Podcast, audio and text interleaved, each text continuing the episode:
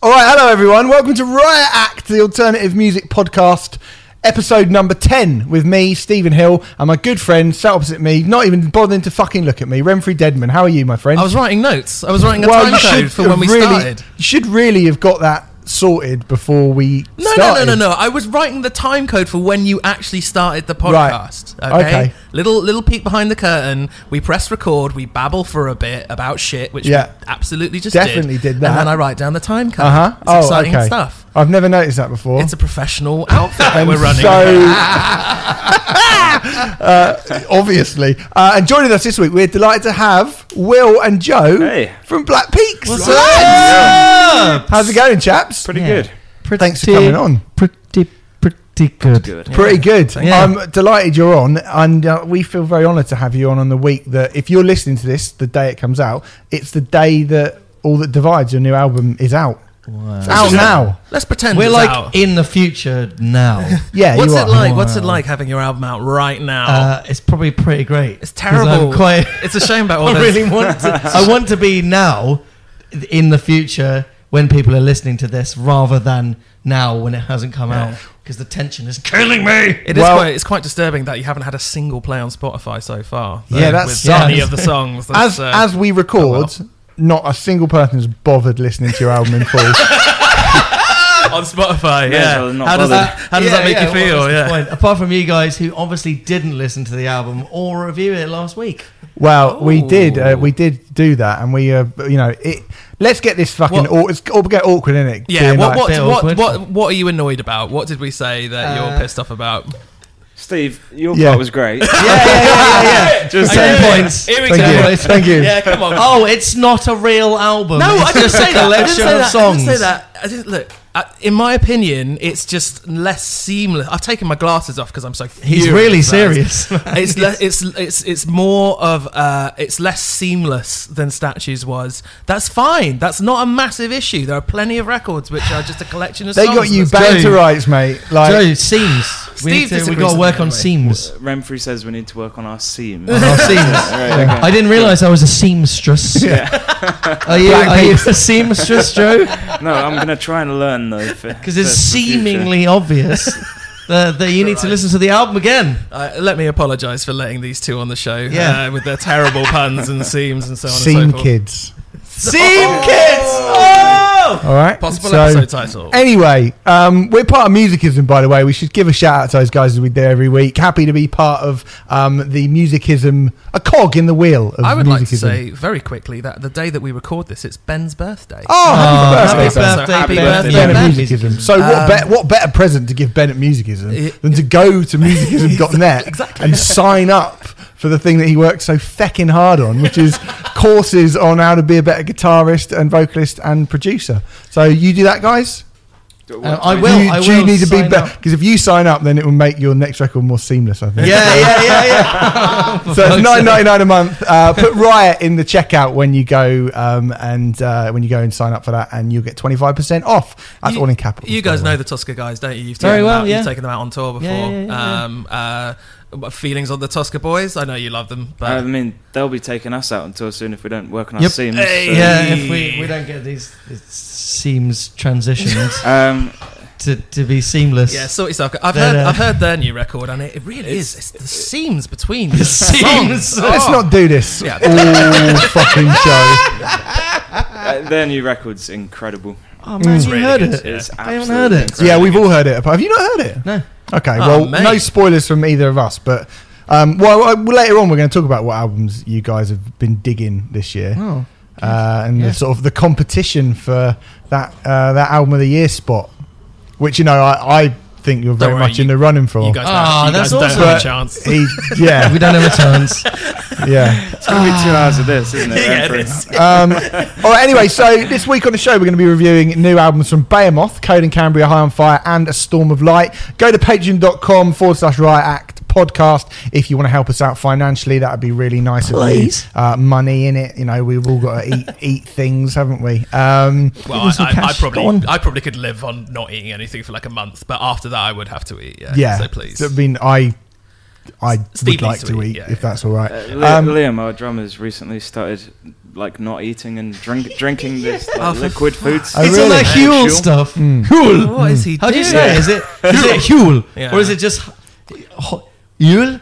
What is is it? it like su- It's Huel? A- H E uh, H U E L. That stuff. Have you not seen that stuff? I don't know what It's It's like like, that crazy replacement protein. food. It's like if you don't want to eat, you have Huel It's instead. more It's like efficient. Like, if you don't have time to It's- eat, it's like Li- extreme- Liam, Liam likes to get shit done. What? Yeah. It's like it, like it's like extreme slim fast. Day now. yeah. It's like slim fast extreme. Mate, I might go on that shit. Well, Yeah. I mean, see see what happens with Liam. Uh, It, Liam it doesn't doesn't. really. It doesn't actually taste that bad. It's all right. Liam doesn't need to lose any weight. What the fuck's he doing? He, he- meals, are, snacks are a chore Yeah. for the man that eats Yeah. a lot of snacks. Snacks Yeah. are just a waste of time, dude. It's just a more efficient way for him to like get what he needs. How do we get Fair onto play. this? I don't Well, I think we were asking for money for food, but Yeah. obviously Yeah. we don't need we don't need it anymore because No. we just found out about. Or I've just found out about Huel. Yeah. So, um, but if you want to give us some money, I presumably it's not free. This stuff. no, it's No, actually no, really it's really expensive. fucking Oh well, then there you go.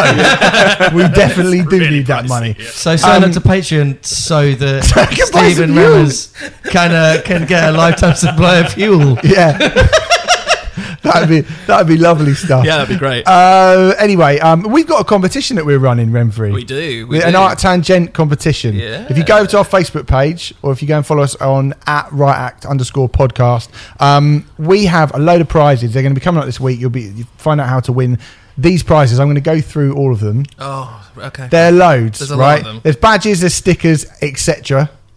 You wrote this bit. Yeah, I did. Yeah, and I'm proud of it. It's probably the proudest Okay. Mm. piece of writing I've ever written in my life. Okay. Um, ceramic arctangent branded reusable handleless mug. You, you have absolutely made that up. Yes. Like, there's, that is not a thing. Uh, there's no- Oh, I swear none of is. that means. I'll bring it in next week, as long as I haven't given it away. Is this just Okay. your mug that you're No, selling? You no, just no, broke the handle on a mug. no, no, it's it's it's it's ceramic. It's handleless. It's a ceramic handleless arctangent mug. That's what it is. What does reusable mean? Um, Mugs, by their very nature, Are are not reusable. something that you drink from and then throw away, are they? I think the intention is to take it to a festival. I think it's like an eco. Right, okay. It's, it is glass. I, it's a very confusing product, I have to admit. Yeah, but you well. could win it. Hey. yeah. Uh, you get a grey Arctangent classic logo T-shirt, an, an an army green Arctangent 2018 lineup T-shirt, an Arctangent 2018 Spaceman sweatshirt in black. Another thing Remfry's made up. Um, Arctangent zip up hoodie in navy blue, but. The main prize, this is fucking cool. We have a poster of this year's lineup with signatures from almost every band on the bill in gold or silver scroll. Um, so that's signed by Glassjaw, So I Watch You From Afar, Jamie Lenman, Arcane Roots, Alcest, Merker, um, Leprous, Foxes, Ben Art, Piano Gun with Teeth. Yes, you did I sign believe it. Did we sign you, it? I was believe saving you two till cunts the did end, sign yeah. it. yeah, yeah. but yeah. yeah, um, do Joe is looking very confused. Do you remember right now. signing he that, can't remember Joe? signing you remember signing that? I don't think we did sign that. Did we? Arctangent are giving one away. The three are just going to be kept for, well, none of your business actually, but three are just going to be kept for other people, for the organisers. uh, for the organisers. Um, and that means two are getting given away. Yep. One by the festival themselves and Yep. one by us. yeah. So if How's you that? fancy that, then you know it's rare as fuck. It's oh, it's, it's super rare. There's literally two in the public domain, Yeah, and, we got uh, one of them. and we've got one of them. Yeah. It's in my in my house. Mm. I'm tempted. You know, it might go missing in the post. But you know, keep an eye on our socials, and you can win all that shit. Let's do a little bit of big news this week. Mm-hmm. I'm interested how you boys feel about this because I think I know how you feel about it. Well, I Mm. know I know how you feel about it. Um, Machine Head are losing Dave McClain and Phil Demmel from their ranks. Mm. Now, at first, this was put out on a sort of Facebook um, live post by Robb Flynn, who seemed really sad and. Uh, he likes to do those. He likes to do those. He Facebook it, videos yeah. a lot. Yeah, yeah. And I, I, I actually admire him doing them. I think they're pretty awesome. Mm. But yeah, But he he did one, and he seemed like genuinely upset with his lot, gutted. Yeah. um, and was sort of questioning the future of the band, which meant people straight away went Machine Head are splitting up, and that was sort of what you saw online. It was reported really badly. It was, yeah. By the pre- by the music press, to be honest. So did he? He did this video first, just saying that he was upset before. Well, he said he said that basically the band had quit, but Jared, the bass player, he's not sure if he's quit or not. He said he said Phil Demmel and Adam uh, Dave Duce. McClain have quit. Oh, So that- Adam that- Juice, that sorry, Adam Duce. No, no, no, no, no. Dave McClain. My No, no, no, no, apologies. no. That was a Don't bit bring of up Adam. Freudian. Uh, uh, That was the video I saw. Yeah, Yeah, yeah. yeah. Um, and then, but like, it was like a 10 minute long video, but at the end, he kind of made it pretty clear that like him and Jared are probably going to continue in some way, shape, Mm. or form. So for, for outlets to report that they'd split up, probably just suggested they watched about two minutes and then went, right, let's write out the story. Yeah, got to be there first, didn't you? That's Yeah. the thing. So, um, but I mean, whatever the case, I guess this is the end of what I suppose. Would you call this the classic Machine Head lineup? I think it kind of has to be because whilst people go to Burn My Eyes, and I know there's a lot of people who are really fond of uh, it's Chris Kontos, isn't it? Who's Yeah. the original drummer, and he is brilliant. Like the way he hits those drums is amazing. But he was only in the band for one Mm. record, so I don't know how you can call that a classic lineup. Yeah. Well, I mean, to be fair, this line. I mean, I should probably be clearer of what I meant, really, because obviously the lineup that is breaking up now that isn't ever going to be thought of as the like. It's always going to be Adam Duce, Robb Flynn, um, Dave McClain, and Phil Demmel. I think will Mhm. be thought of as the classic Machine Head lineup. I would Probably. imagine. I mean, that's who did the blackening. Is that's Yeah. the lineup that did the blackening, isn't it? And Mm. and I think I th- I think the thing that makes it a shame is Phil Demmel and um and uh, Dave McClain brought so much to the band. Mm. Um, Phil Demmel, particularly, I mean, he came in on uh, Through the Ashes of Empire when Machine Head, but you know they just released Supercharger, which went down like a lead balloon. Yeah, you know rubbish. that record. Mm. Yeah, pretty much. And um, then no one expected Machine Head to come out with a decent record again. And they released Through the Ashes of Empire, which is fucking amazing. Mm. Then they released The Blackening, which loads of people maintain is the best metal record of the 21st century, and I think it's a really good contender. hmm Um, I really, I really like everything. I mean, I know you're not a massive fan of Locust, but I think Locust is decent. I, I think Locust is better than Catharsis personally. Yeah, yeah, I'd agree with that. Uh, I'm not that keen on Catharsis, but then Bloodstone and Diamonds as but well. I think Bloodstone and Diamonds brilliant. is fucking brilliant. So yeah, so they released Yeah. so many great records with those people. And I think Phil Demmel's got a shitload to do with that. Mm, yeah, Uh, really. Yeah, he really so- has. What about you boys? Are you Machine Head fans at all? How do you feel about this? I mean, the last album I actually listened to of Machine Heads was The Blackening. All right. And Wow, I kind bloody of, I don't know, I kind of for, not forgot about them, but I just got dis- disinterest with them after after that record. I, I, I did love that album though. I thought it was Mm. great. Um, but then you occasionally see the odd video from Robb Flynn, like popping up on the internet, with him being upset about something Hmm. or Mm. another. But um, yeah, I saw saw that video the other day, and I just I honestly felt quite sad for him. I just thought, you know, that's something that he's obviously put his life work into, and he's mega passionate about. And you, you don't know what's happened behind closed doors, but Mm. I don't know. It it seemed quite sad. I That thought, band is his life. yeah, for He sure. did say that he'd pushed them too hard. Yeah. he. Like he, he, he and uh, his vision of it was too much. So I think for someone in his seat to kind of admit that says it all a little bit. Really. Yeah. He's obviously just like, uh, But oh. There's so many of these characters in metal. I think like yeah. Ul- Lars Ulrich would people have Mm. like really kind of divisive relation like ideas about. Dave Mustaine is another one. Robb Flynn definitely fits in that category. Yeah. Category. I think maybe Sean uh, Clown oh, Crahan yeah, from from Slipknot is another person who you kind of look at and you go, well, when these lineups disintegrate. I mean, I'm in Slipknot. It could be Corey or it could be Clown, depending on who you sort of Mm.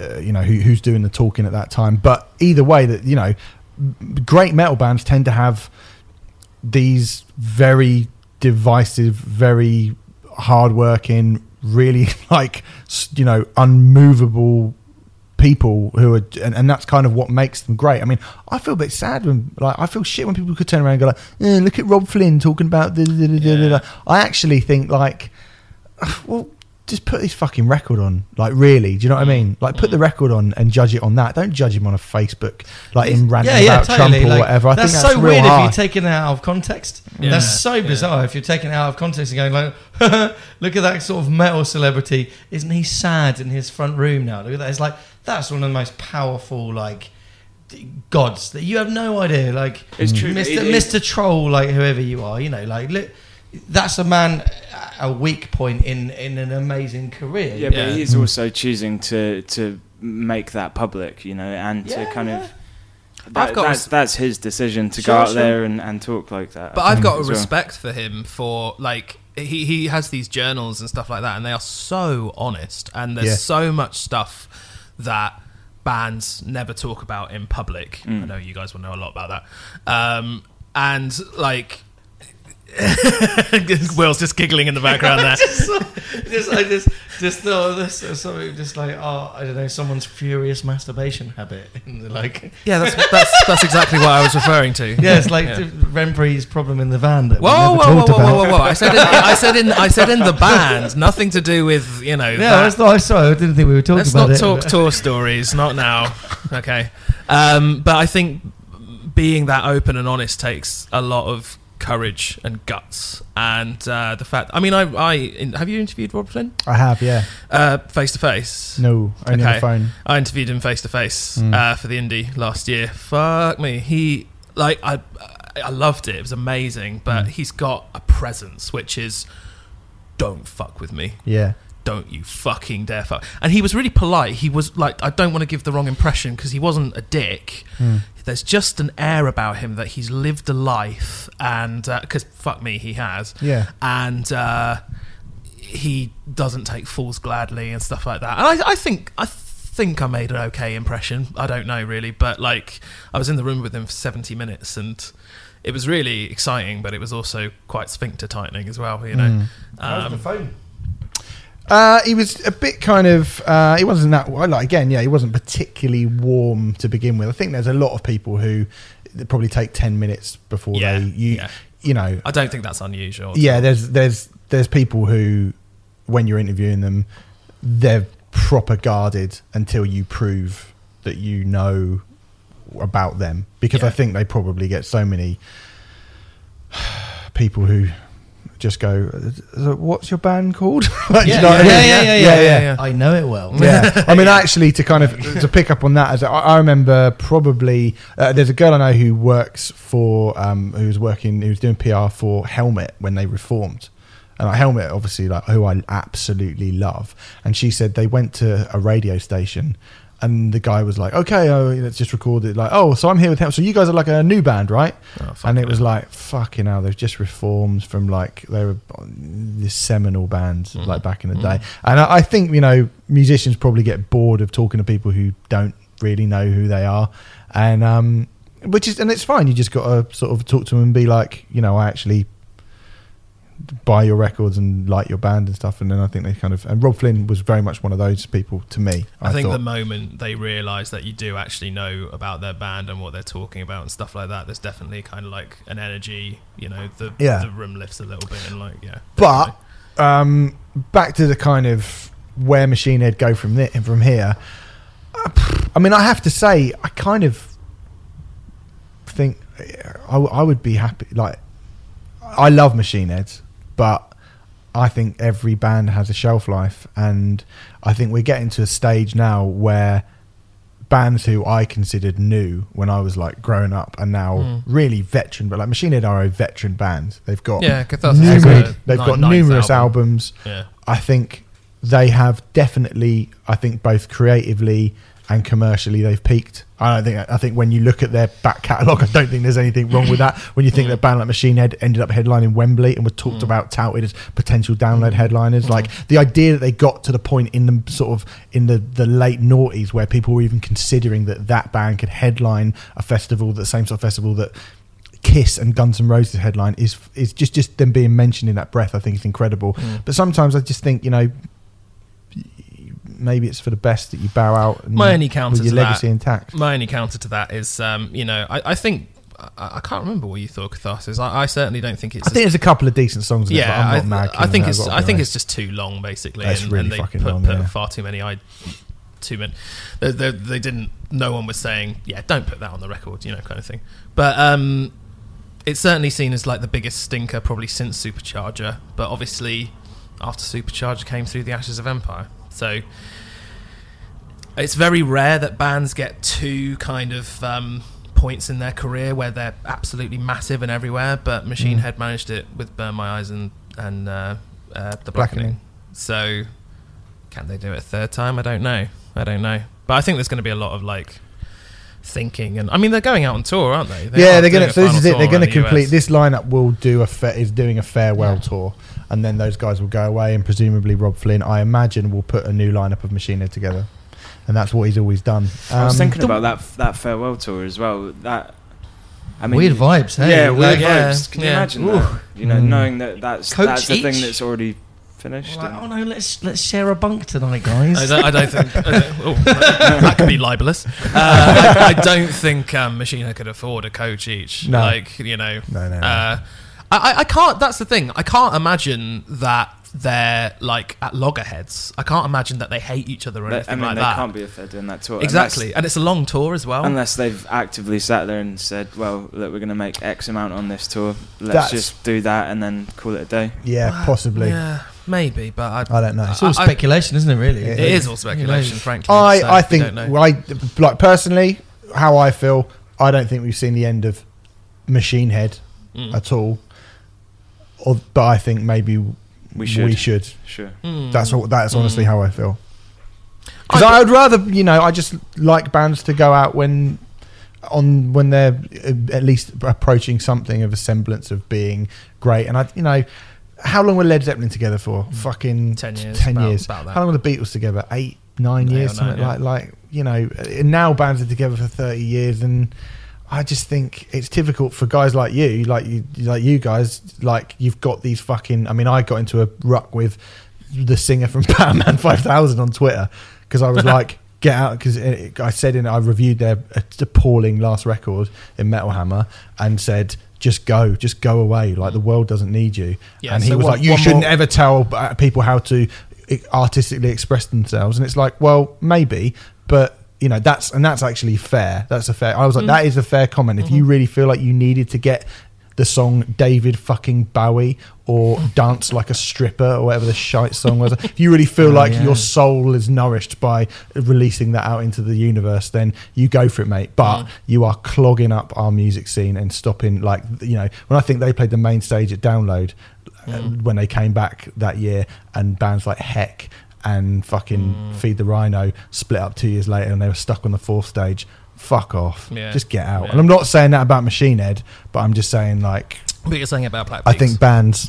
yeah, yeah. You've had your. Oh, wow. You've had your. You've had your. Oh, wow. You've had your slump, shitty second album. Now, fuck off. you you actually described it at one point last year. You said something that I remember really well. Like um, when you talked about Dillinger's farewell, and you were like, "I think that's the best fucking movie Yeah. they've ever done." And I, I remember listening to you saying that, being like, "Yes, actually, like yeah, yeah. that was the perfect career." Mm-hmm. Like. Look at that from a start to finish. Yeah. And I'm. You went to the show, didn't you? you Yeah, but, well, I'm not. I don't like I'm talking about it around Steve. When, when, Oh, whenever, me? I, whenever I t- talk about it around Steve, he gets very angry. And It's kind of a sore subject.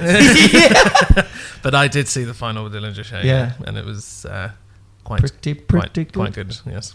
Um, but just that that thing, I think you're totally right that that that is like a perfect career. You know, to have like executed that, got to a point and realizing that that is the end of that thing.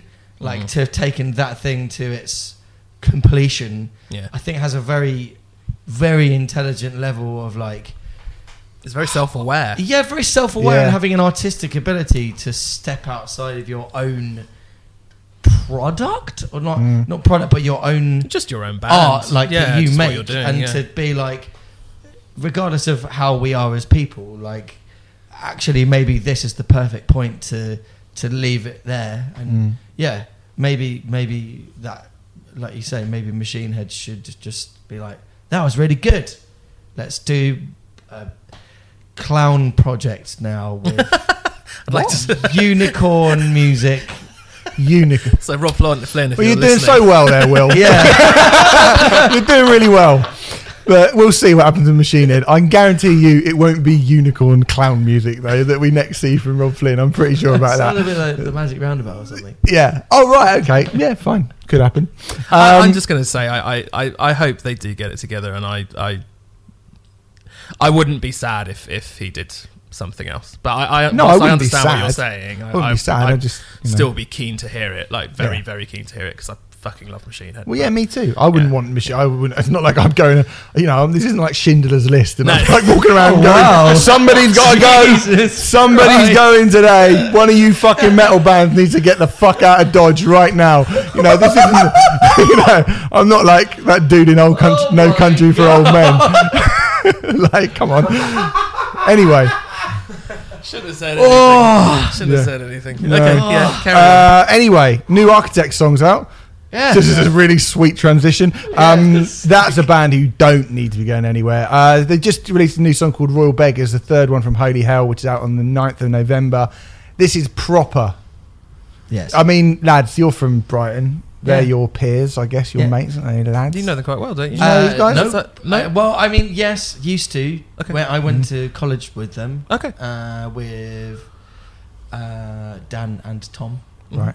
um, and Tim, the original uh, chaps, and also the original singer Matt. from Right. When they were a band called Counting the Days before they were called Architects. Ah. Were they called Counting that? the Days? Yeah. Fuck! My, my, see, I didn't know. My band played with Counting the Days. Yeah. My actual band, they supported my band. I had I'm- no I'm fucking sure- idea. I don't know if I didn't if- know Bewitched I, played see, with. I don't know if architects would agree that. I'm, they, they might all tweet me after this and be like, "That wasn't us," but I'm almost certain, like that that most of those guys Mm. were in that previous band at Right. Van College, at Wow. Van School. Because I do my old band. This is going back fucking years, like decades nearly. And yeah, we did a gig, uh, and I was like, yeah, they would have been young as fuck. And so really I remember being like, I was like, oh, they're good. They're, Super Tech, they're, really good. Way better than us. Yeah. And then we split up, not solely because of that, but I yeah, they've been doing it since Yeah. since Mm. then. but I mean, the fact they're playing, a, they're doing a, uh, an arena tour, they're headlining Wembley. Yep. Like, Yep. I think everything they've released from the new album sounds like it's going to be just fucking awesome. It's a tough thing to follow up such a great album at the best of times. Having to do it after what those guys have been through um, is really tough, and it just it's unbelievable that it feels so kind of naturally great. Do you know what I mean? Like you listen to it and you go, "This is just so fucking great."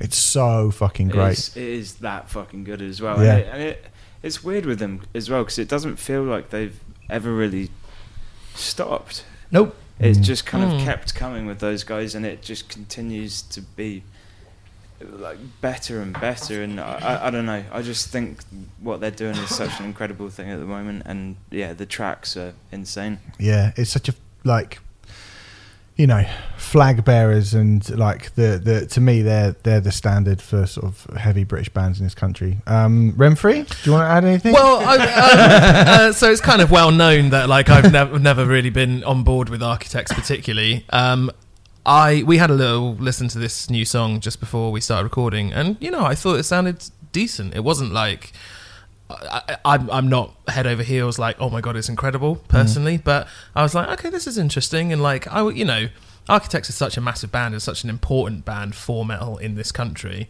I'm gonna check it out. Like, Yeah. but there's no, and I'm sure we'll get the stream soon, hopefully. And you know, I would definitely be checking it out. I'm sure we'll be reviewing it Mm, on of course. on here. Um, but you know, yeah, it sounds cool. I'm I'm always open to try and get. I was saying just before we started recording that I listen to uh, All Our Gods like once every six months Mhm. just to try and reappraise it. And you know, I still still don't get it, but one day I might. You know, there's plenty of bands who I used to hate. The first time I saw Dillinger, I thought they were terrible. Yeah, I I, didn't I, get I it know exactly what you're talking you about. know so so you know because I was my reference point up to that point the heaviest thing I'd ever heard was Slayer so to me and it was it was on that system tour You're one of those guys. I'm one of those that I guys was boiling for a fight with. I, I wasn't I wasn't I wasn't throwing shit at them or anything like that and it was in Birmingham not London but um but but I was at the back going what the fuck is this nonsense they're not even playing in time blah blah blah I don't get it Mm. Did Um, they did they go down really badly? On Oh terribly. my god! It oh was, my god Yeah. dude. It was fucking brutal. yeah. It was so brilliant though, but it was it was it was just really hard.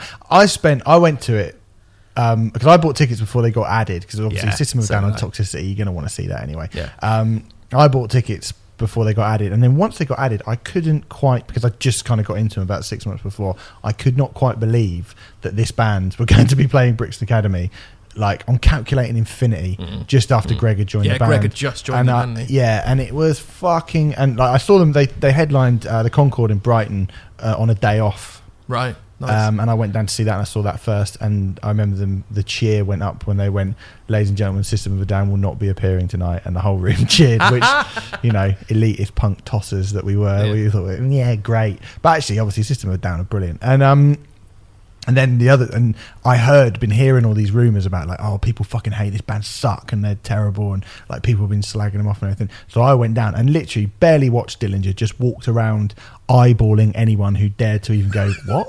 Like just being like, you're a fucking piece of shit.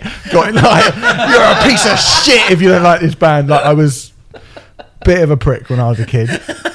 Um, But you can understand Yeah. why someone who's the heaviest they've gone. I, I think at that point, the heaviest record I'd ever heard in my life is probably "God Hates Us All," Uh-huh. and I'm watching this totally, you know, weird ass, incredibly heavy, lots of screaming, sort of jazz rhythms, syncopated. Weird. I, I mean, I just couldn't Mm. compute it. I didn't understand it. And um, yeah, I just, I just, I just didn't get it. I just didn't get it at all. Weirdly enough, right? Tim, this is so bizarre that this is in this conversation, but Tim, the original guitarist in Architects, mm, was the first person to play me Dillinger Escape Plan, right. and I hated it. I thought Yeah. I, I, I was like, mate, what is this absolute? I, I think on Calculating Infinity actually, like he was like, oh man, we're gonna we're gonna I think we're going out on tour with these guys. Like, can't really can't wait. It's really exciting. I was like, this is absolute nonsense. And he's like, mate, listen to those blast beats. And I'm like, I don't, I don't care. Like.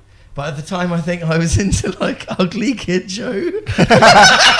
Fucking hell. and like loads of like sort of weird stoner like you know and those guys tastes were always like well ahead of mine in terms of the music they wanted to listen to Yeah, we yeah. used to hang out at some of our mates houses and uh, yeah hang out and like listen to those albums and, and that kind of stuff and i always remember being there being like it's a bit mathy. Sounds a bit bit overcomplicated really doesn't it? Or why why can't you just play a nice groove in 4-4 like ugly kid joe? All right, n- all right, Nan. or like yeah exactly. And they're like dude who invited your friend over? Like, he's a will guy that is something that I really. I mean, that is what I love about Architects. The, the fact that they're that big, and I, you know, there are some bands in the last sort of ten uh, years or so from Britain who have got massive on. I guess what you'd sort of call quote unquote metalcore, who don't know where that comes from. Do you know what I mean? Like they Yeah. don't know about Cave In, and they don't know about like Equal Vision Records, and they don't know about Drowningman or Botch or whatever. Wh- And especially when you know, like with the stuff you're talking about, the Brighton scene, we're talking about like Johnny Truant and, and Yeah, yeah, yeah, Subvert yeah. and bands like that. Was it And um, the bloodening Johnny Truant that last Yeah. record they did oh, Yeah. mate Mm. insane Yeah. and Architects people have forgotten about Johnny Truant Yeah, and really and I, when I see architects like Ali Pali or the idea they're playing Wembley, to me it's like going. This is like one of those bands that used to get put on at school halls that I remember seeing like fucking little punk rock shows, and one of those bands and those people from that scene have risen up to play Wembley Arena. It just is stuck at it, fucking man. Like, unbelievable. honed their craft again and again and again Mm. and again and again yeah, because I I have to admit like I I completely understand uh Remfry's like separation from it because it's taken me like a long time to get it and I was actually explaining this to Joe earlier like I because when when that when they came out and when they first started uh, before Hollow Crown was, was, was Hollow Crown the first album Um, No, it's there's- not the first. I can't the remember. first name one the was first Ruin. First one. No, before Ruin. There's one album before Ruin. I can't uh, remember. I can't remember what it's called off the top of my head. Um, Okay. But that's with Matt. Mm. Um, I stole Matt's girlfriend. Whoa. Well. What, like kidnapped? Yeah, no, Oh, we right. started going out. Okay. That's a fa- fact for you, Un- unknown fact. Anyway, I, I just You know we're recording remember this, Will, it- right? Yeah, yeah, oh, People are gonna hear this. You know? but um, no, just it, just that like a lot of it at the time, uh, like an architects have gone way past this now, but was real like fashion associated. Like there was a whole thing Oh, with like if you listen to that music, you dressed in those clothes, and like I, I really liked the music, Mm. but I didn't want to dress like that. And if you didn't dress that way, then you couldn't listen. To, like you, you weren't allowed to hang out with those people, and it was There was really a bit exclusive. Of a, bit of a snobbery kind Yeah, of yeah, thing. yeah, yeah, um, Yeah, Yeah. there's definitely a, uh, was. I mean, I think they've totally out, outgrown that at this point. but I know I, mean, this is yeah, yeah. 15, yeah, wha- however, yeah, like it's a long time. Probably at 13, least. 13 years ago or something now. Mm. Tw- Yeah. 13, 14 years ago. Probably Mad. at least. Yeah, yeah. Well, anyway, um, um, yeah. fucking great song. The album's Yeah. great. I'm very chuffed for him. Uh, this is good. John Lydon has had a pop at, and I say a pop. He's had another pop because he had one when the Sex Pistols first reformed back in 1996. He said they were coming back to kill off Offspring and Green Day, which he didn't quite manage to do. Um, Nope. But he uh, he's been talking to the New York Times. He called Green Day turgid, embarrassing, and coat hangers. Um, he was asked about the state of punk and said, "How many bands sound like Green Day now?" I look at them and I have to laugh. They're coat hangers, a turgid version of something that doesn't belong to them. I love John Lydon. so coat bizarre. hanger, coat hanger is such a weird insult, isn't it? You Yeah. coat hanger. well, it just means that you You're just, just bland, you're clothes, I aren't suppose. you? Yeah, yeah. You're just clothes. We just what's hung on you. I mean, I, I, I, so I'm not a big fan of Green Day nowadays. I love uh, Green Day up to a point, probably up to American Idiot.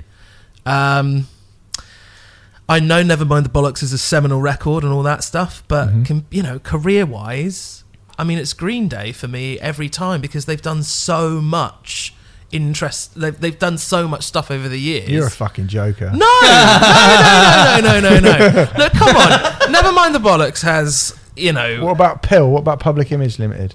What Well, about the okay, work I- you did with Leftfield? I mean, I, I wasn't including PiL stuff, but yeah, okay, the stuff. I'm, I'm not saying that like John. I, I don't know. I mean, you know, he can say he can say whatever he likes, but Can I just say, isn't it? Shouldn't I mean, like Green Day are, are very, very. Is this like this week? Yeah. You said that. I know. They're not- it is yeah. a bit like. is yeah. he not? Does It he not want to pick on someone a bit more contemporary? Yeah, I don't think he exactly, knows. exactly. He probably doesn't know, does he? Do you know what I mean? Well, he's an like, old man. Oh, having Yeah. a pop at Green Day. Like, again, it's like, mate. Li- Yeah. they they probably like Have a pop at all time low. like- At least start on Yeah, all time yeah, low. Yeah, yeah, yeah, Go yeah. for someone a bit more like modern. yeah, Yeah. Green Day mean- formed at the end of the. I mean, Green Day are super modern still. Like they're hmm. They're, doing their thing. They're still a big headliner, but but it's a bit like Yeah. you're doing that one again. Yeah. Yeah, Like- I mean, there are so many of those bands that he could have said, "You're fucking terrible." But that's- almost but seems- that's the thing. The Green Day are the biggest ones. he I chose, guess. yeah, but that's why he chose Green Day Yeah. because he's doing this to get in the news. Mm. That's the only reason he's doing it, and that's the only reason he does do this shit. So, you Well, he was asked to be fair. Uh, He was asked- What, what, what was the Is there anyone you don't really like in music? He was asked about the state of punk in 2018. He also said hip hop uh, is just music to wear trainers to or something as well. Which, I or to sell I, trainers. I thought I Ah, sounded, sounded silly naive about hip hop. I mean, the, the thing about John Lydon is, is like you you know he's going to be a curmudgeon. I sort of Yeah, think yeah, like I I quite like it. I, I, Joe, you know, fine. Yeah, eh, I, I mean, I think the fact that we're talking about it, he's winning, isn't he? Because Yeah. Yeah, more people yeah. are going to find out who John, what's his name is. John Ly- come on, fucking. I don't know. the, sex, just- the I- sex, the sex who? yeah, exactly. I just, Yeah. I could not care less. honestly. Pistol, pistol, fuck. What? Yeah, yeah.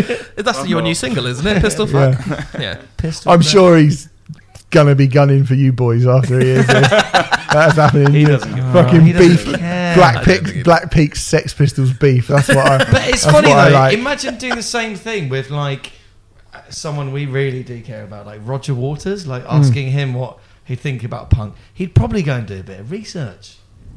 Roger that- Waters. well- if you ask Roger Waters what he thought about prog rock, he'd probably go, No. "I don't like Radiohead." Yeah. That is a. Yeah, a- yeah, that's yeah. that's the equivalent. yeah. Yeah. Yeah. And he might do that because he's a miserable cunt as well. Like, uh, so I think you know. so they're just all a bunch of miserable cunts, old rock stars. Um, uh, speaking of um, massively overrated prog bands, Muse are playing the Royal Albert Hall on the third of, on the third of December Oh, on! for a Prince's Trust benefit, um, which at least the money goes to a good cause. so why is, I heard what is this I heard that you think that Muse are a prog band? Uh, n- I don't think they are a prog band. They're, What? they're, they're, they're definitely. Okay. Since when? Oh Christ! Since the beginning of Muse, like they're definitely I they think got. they're sort. There are. They're a prog prog- band, They- mate. I'd, I'd actually agree Really? with that. Really? Yeah, yeah. for like sure. you don't have to like it, but I but they love are. Muse. I Oh, do you? absolutely love. Yeah. Do you? Like yeah, yeah, Ah, man. Like early, uh, like the origin of symmetry literally changed my Yeah, life. Origin of. Symmetry Like, is phenomenal. That that that album. It's a good like, album, actually. Literally, absolutely changed everything for The me. thing is, but we we've started this little mini kind of feud thing, but I think when it comes Ah. to Muse, we do tend to agree because you like Origin of Symmetry. I think do Origin I. Symmetry is good. Yeah. I like Absolution, which you do as well. yeah. That's really show, good. showbiz. is- Oh no no no! Showbiz Actually, I like I like Absolution. I'm not fussed by Origin and Symmetry. Okay, particularly. all right, all right, really, all right. Yeah. okay. I go up to Black Holes and Revelation. Black Holes and Revelation. I got that was the one that I got and was like, this is okay, and I thought it was okay. Um, It's not as good as the previous ones, but, but, I did think, right. and then, but I hadn't listened. I'd never bothered listening to Absolution because I thought Origin Symmetry was pretty boring, Mm. and then I left it. And then I listened to Black Holes and Revelations, and I thought it was quite good. But then recently, it's only been the last sort of six, eight months I listened to Absolution. Absolution is good. Everything else, I'm just not. I just don't care. Let's take a song like Citizen Erased on Origin of Symmetry. That huge seven and a half minute piano sweeping cinematic epic. Okay, you've instantly got me cornered in a cage. That's a, pro- that's a I'm prog rock fucked. song. That's a prog rock song. Yeah. I love cornering you and fucking you, but that is a prog rock song. Like, you know, I- I- this is why we go on tour together all the time. Yeah. But, you know, that is that is prog rock. Like, like oh, it Oh, just is. I think man. You just floored me. I've never heard know, 'cause anyone not as, think as we music started this prog- conversation, I'm now going. There's keyboards. yes, quite a lot. Some of the songs are kind of long. yeah. Um, They- they, they- have really they- great harmonies. They quite have often. suites. They have suites of songs on the later albums, the, the ones which are shite, but they do have suites of songs. listen to them. Yeah, they're not great. Drones is Oh, okay. some of Jones was alright actually. Uh, okay, it's it's hit and miss, but yeah. Yeah, I mean, you, you named a song after it, didn't you? No, no, that was nothing to do with that. That was nothing to do with that That was the whatsoever. Prophets of Rage, wasn't it? yeah, that song, drone. Like, Drones on over my massive mansion. Fucking drones. So like, Thanks, Right. Chuck D. Um, Crap. Okay, okay, uh, but but I I've always thought of them as a pop rock band, and they were the first band of Your your, head- your face, You're Stephen Hill. all over the place. Your face is your. He's got the biggest grin, there, just Muse like are a you are. band. Yeah, no, It's Muse a- sound just like uh, Cheap Trick, don't they? That's right. no, but of it, the era, like they were, they were, they were just so. It was so huge from Origin of Symmetry. Like, Yeah, when yeah, when yeah. It, that dropped, it was like rock band, like doing kind of poppy stuff, and they seemed like, um, especially on MTV and all that around that time, like they were just Yeah, huge. absolutely, Yeah. absolutely like rose mm. to the top. You know. So, so were Razorlight at that time. Ah, So- come on! Okay, you can't Muse, Muse, compare are, that. Muse are a lot more interesting than They're Razorlight. so Yeah. much more interesting than And the- Oh yeah, of course they are. The other, the Nothing's. other, What is I'm this? struggling to think of Joe, something who are less, these two men? less interesting With their than ridiculous opinions. I didn't say that about Razorlight. Let's calm down. No, But, like, Muse are clearly far better than Razorlight. Yeah, I'm just yeah. saying that Razorlight Razorlight fucking would be too. Well, I, the other thing, the other thing that it doesn't get talked about very much about Muse is um, at the time Showbiz was released in 1999 when new metal was everything, and they come out with this album with shitloads of piano on it and doing whatever the f- no, it came out in 98, didn't it? Well, d- just doing stuff, whatever the fuck they wanted to do, and they got accused of being Radiohead copyists, which I think was pretty nonsense to be honest. 'cause yeah, it's it's, sung in a it sounds completely. it just sung in a high register. That's the only reason why that comparison was made, I think. Um, but you know, they've never cared about fitting in, and No. I think that is undoubtedly a good thing and a cool thing. Whether you like Mm. them or not, I think that's something to admire about them. So, uh, Royal Albert Hall. Yeah, Royal So, Albert. So, can you guys get us some tickets? um, No. God, Muse's PR. I, have mean, no no, no. To be honest, I'm, I'm, I'm not even going to try. I- So- I would- I'm gonna Well, try. I'm gonna try, and you, you can can have my try, plus you one can- if I I, get them. a plus Yeah, one. yeah, yeah. Joe, yeah. you But it's a, can- because it's a charity gig. They might not have. Uh, they might not have freebies. well, I might buy. I might buy a ticket. I mean. I'd be tempted to go. I've like, always. yeah. I've actually never seen them live. Oh, have you not? And oh, I've live. they're always, mind-blowing. always wanted to go and see them. They are so. Have I've you seen so them many live? videos. yeah, they've got that huge telly, haven't they? Wow, they're so good live. Look how big that television screen is. I It's saw them. Okay, I saw them at the O2 Arena uh, on the drones tour, and they did have these massive flying drones um, Mm. going walk, uh, going around the um, arena. And I was there the night. Did Chuck D come out and start hitting them with a mop? Them damn drones out of my motherfucking Chuck space. D with a mop, brilliant. um, um, and um, you know, it was fucking cool. And I was actually there the night where one of the drones crashed into uh, the audience. Uh, but the, the, like that sounds terrible. Was but- everyone okay? Yeah, yeah, yeah. I, I mean, they go so. sl- They're going about about one mile an hour, so it's like. ah, Like in Austin Powers. You know, yeah, exactly. Yeah, um, but uh, that won't really work aud- uh, aud- in an audio fashion. No, no. right? Ren, Remfry was. He was playing his hand towards him really Yeah. slowly whilst making that noise. Ben, Yeah. by the way, um, but but you know, like uh, in in terms of like the production that they put on, it's fucking wicked. They um, managed to make screens out of smoke, so they just had smoke coming down uh, from the ceiling, and then they projected images onto the smoke and Mm. shit like that. You know, when we were talking about That's Ghost good, yeah. a couple of weeks ago, you know. It, it, it's the way Muse use their technology and the way that they use what they're they're doing. It's really fucking cool. Why are you sniggering? I Rob? just imagine Papa coming in on a Segway, like Matt Bellamy does. Imagine it, Rectus, Dominus. getting his robe caught in the wheel. His rope caught in the There's, wheels. there's your chances of supporting Ghost gone out the window. yeah, sorry, guys. No, it would be really funny. they can make it look like he was sort of floating in a demonish way. yeah, Mm. yeah. Anyway, well, music, are, Muse are playing the Royal Albert Hall. Cheers. Um, that's it. That's it. And So let's move on and do what we like to call the trade-off uh, on this show. So, but this week we did it differently because normally Remfry, I give you an album, you give me an album. Mhm. This week, collectively, we gave the boys an album, Mhm. and they gave us one. So we gave you two through Silver and Blood by Neurosis, which shamefully you've never heard before, and you gave us Sound Awake by Karnivool. Mm. Who's going to start? Who do you want to start? Uh, guys, your Oh, guesses. yeah, Would you start. like to Yeah. You'll start? start. So we gave you Neurosis's um, through Silver in Blood.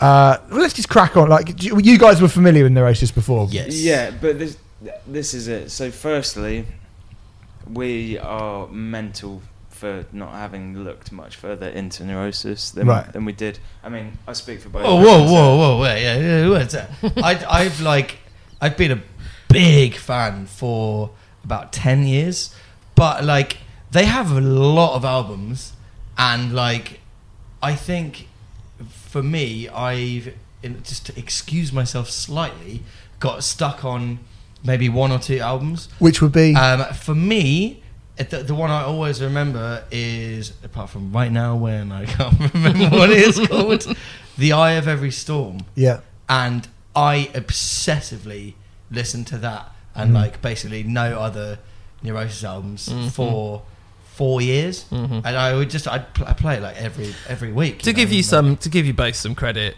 Neurosis's back catalogue is super daunting, Yeah, and uh, vast. every sing- vast and every single record uh, does take time. Mm. You know, you do need. To, So, I think that's fair enough. Um, but at the same time, what the fuck, guys? Uh, So what, what, what was your kind of sweet spot for Neurosis then, Joe?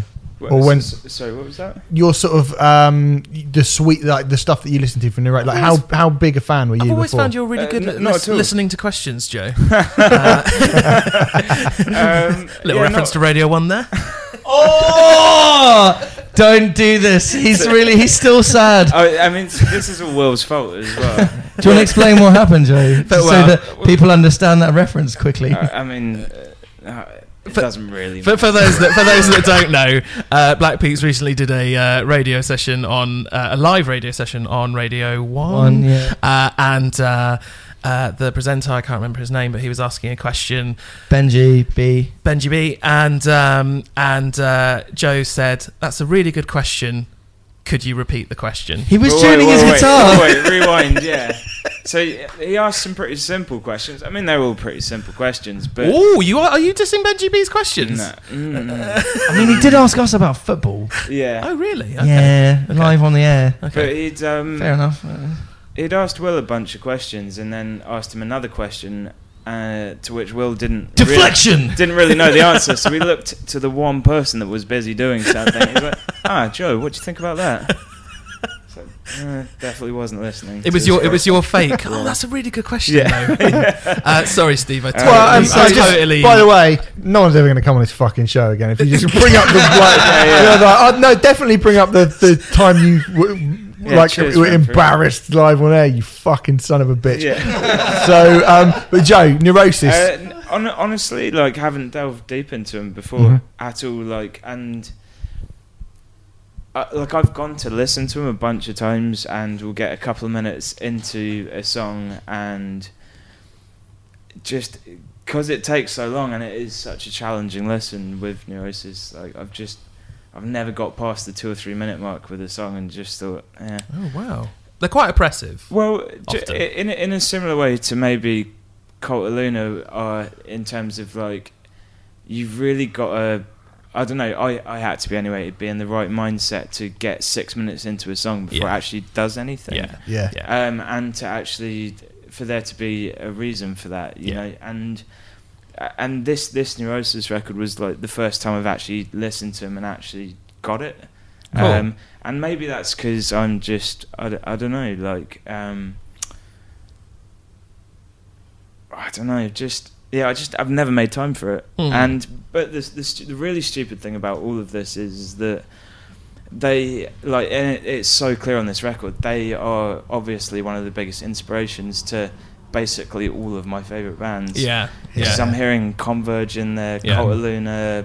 I'm even even hearing like Tom from Slayer's voice in there. Mhm. Um, hearing tons of Crack the Skye. Yeah, Mm. loads of Oh, Mastodon. I was going to say Um, Mastodon are the, you know, I mean, Scott it's- Kelly's been on pretty much every He has single Mastodon. been on every Um, Mastodon he has been on every single one. Yeah, Been on every Yeah, single yeah. one. Yeah. Mhm. yeah, yeah. But like o- often, if there's like a, a band I'm getting into, I'll usually look at their influences because you can often hear where they're coming from, and, and Neurosis is is an obvious one, especially with with Scott being on every Mastodon album. But yeah, like I said, get two or three minutes into a track, and it just wasn't doing much for me. And I think I need to see him live as well. But That definitely this helps. this album and like it's something you talked about. I think it was last week. Was um, like the true meaning of of heavy. Mm. This is like one of the heaviest albums I've ever heard. Oh my god! Yeah, it's so yeah, yeah. heavy. It's so fucking It's heavy. devastating. Yeah, it really is. Yeah, it is. I mean, like I, I obviously like I love Neurosis. I think this is the best album,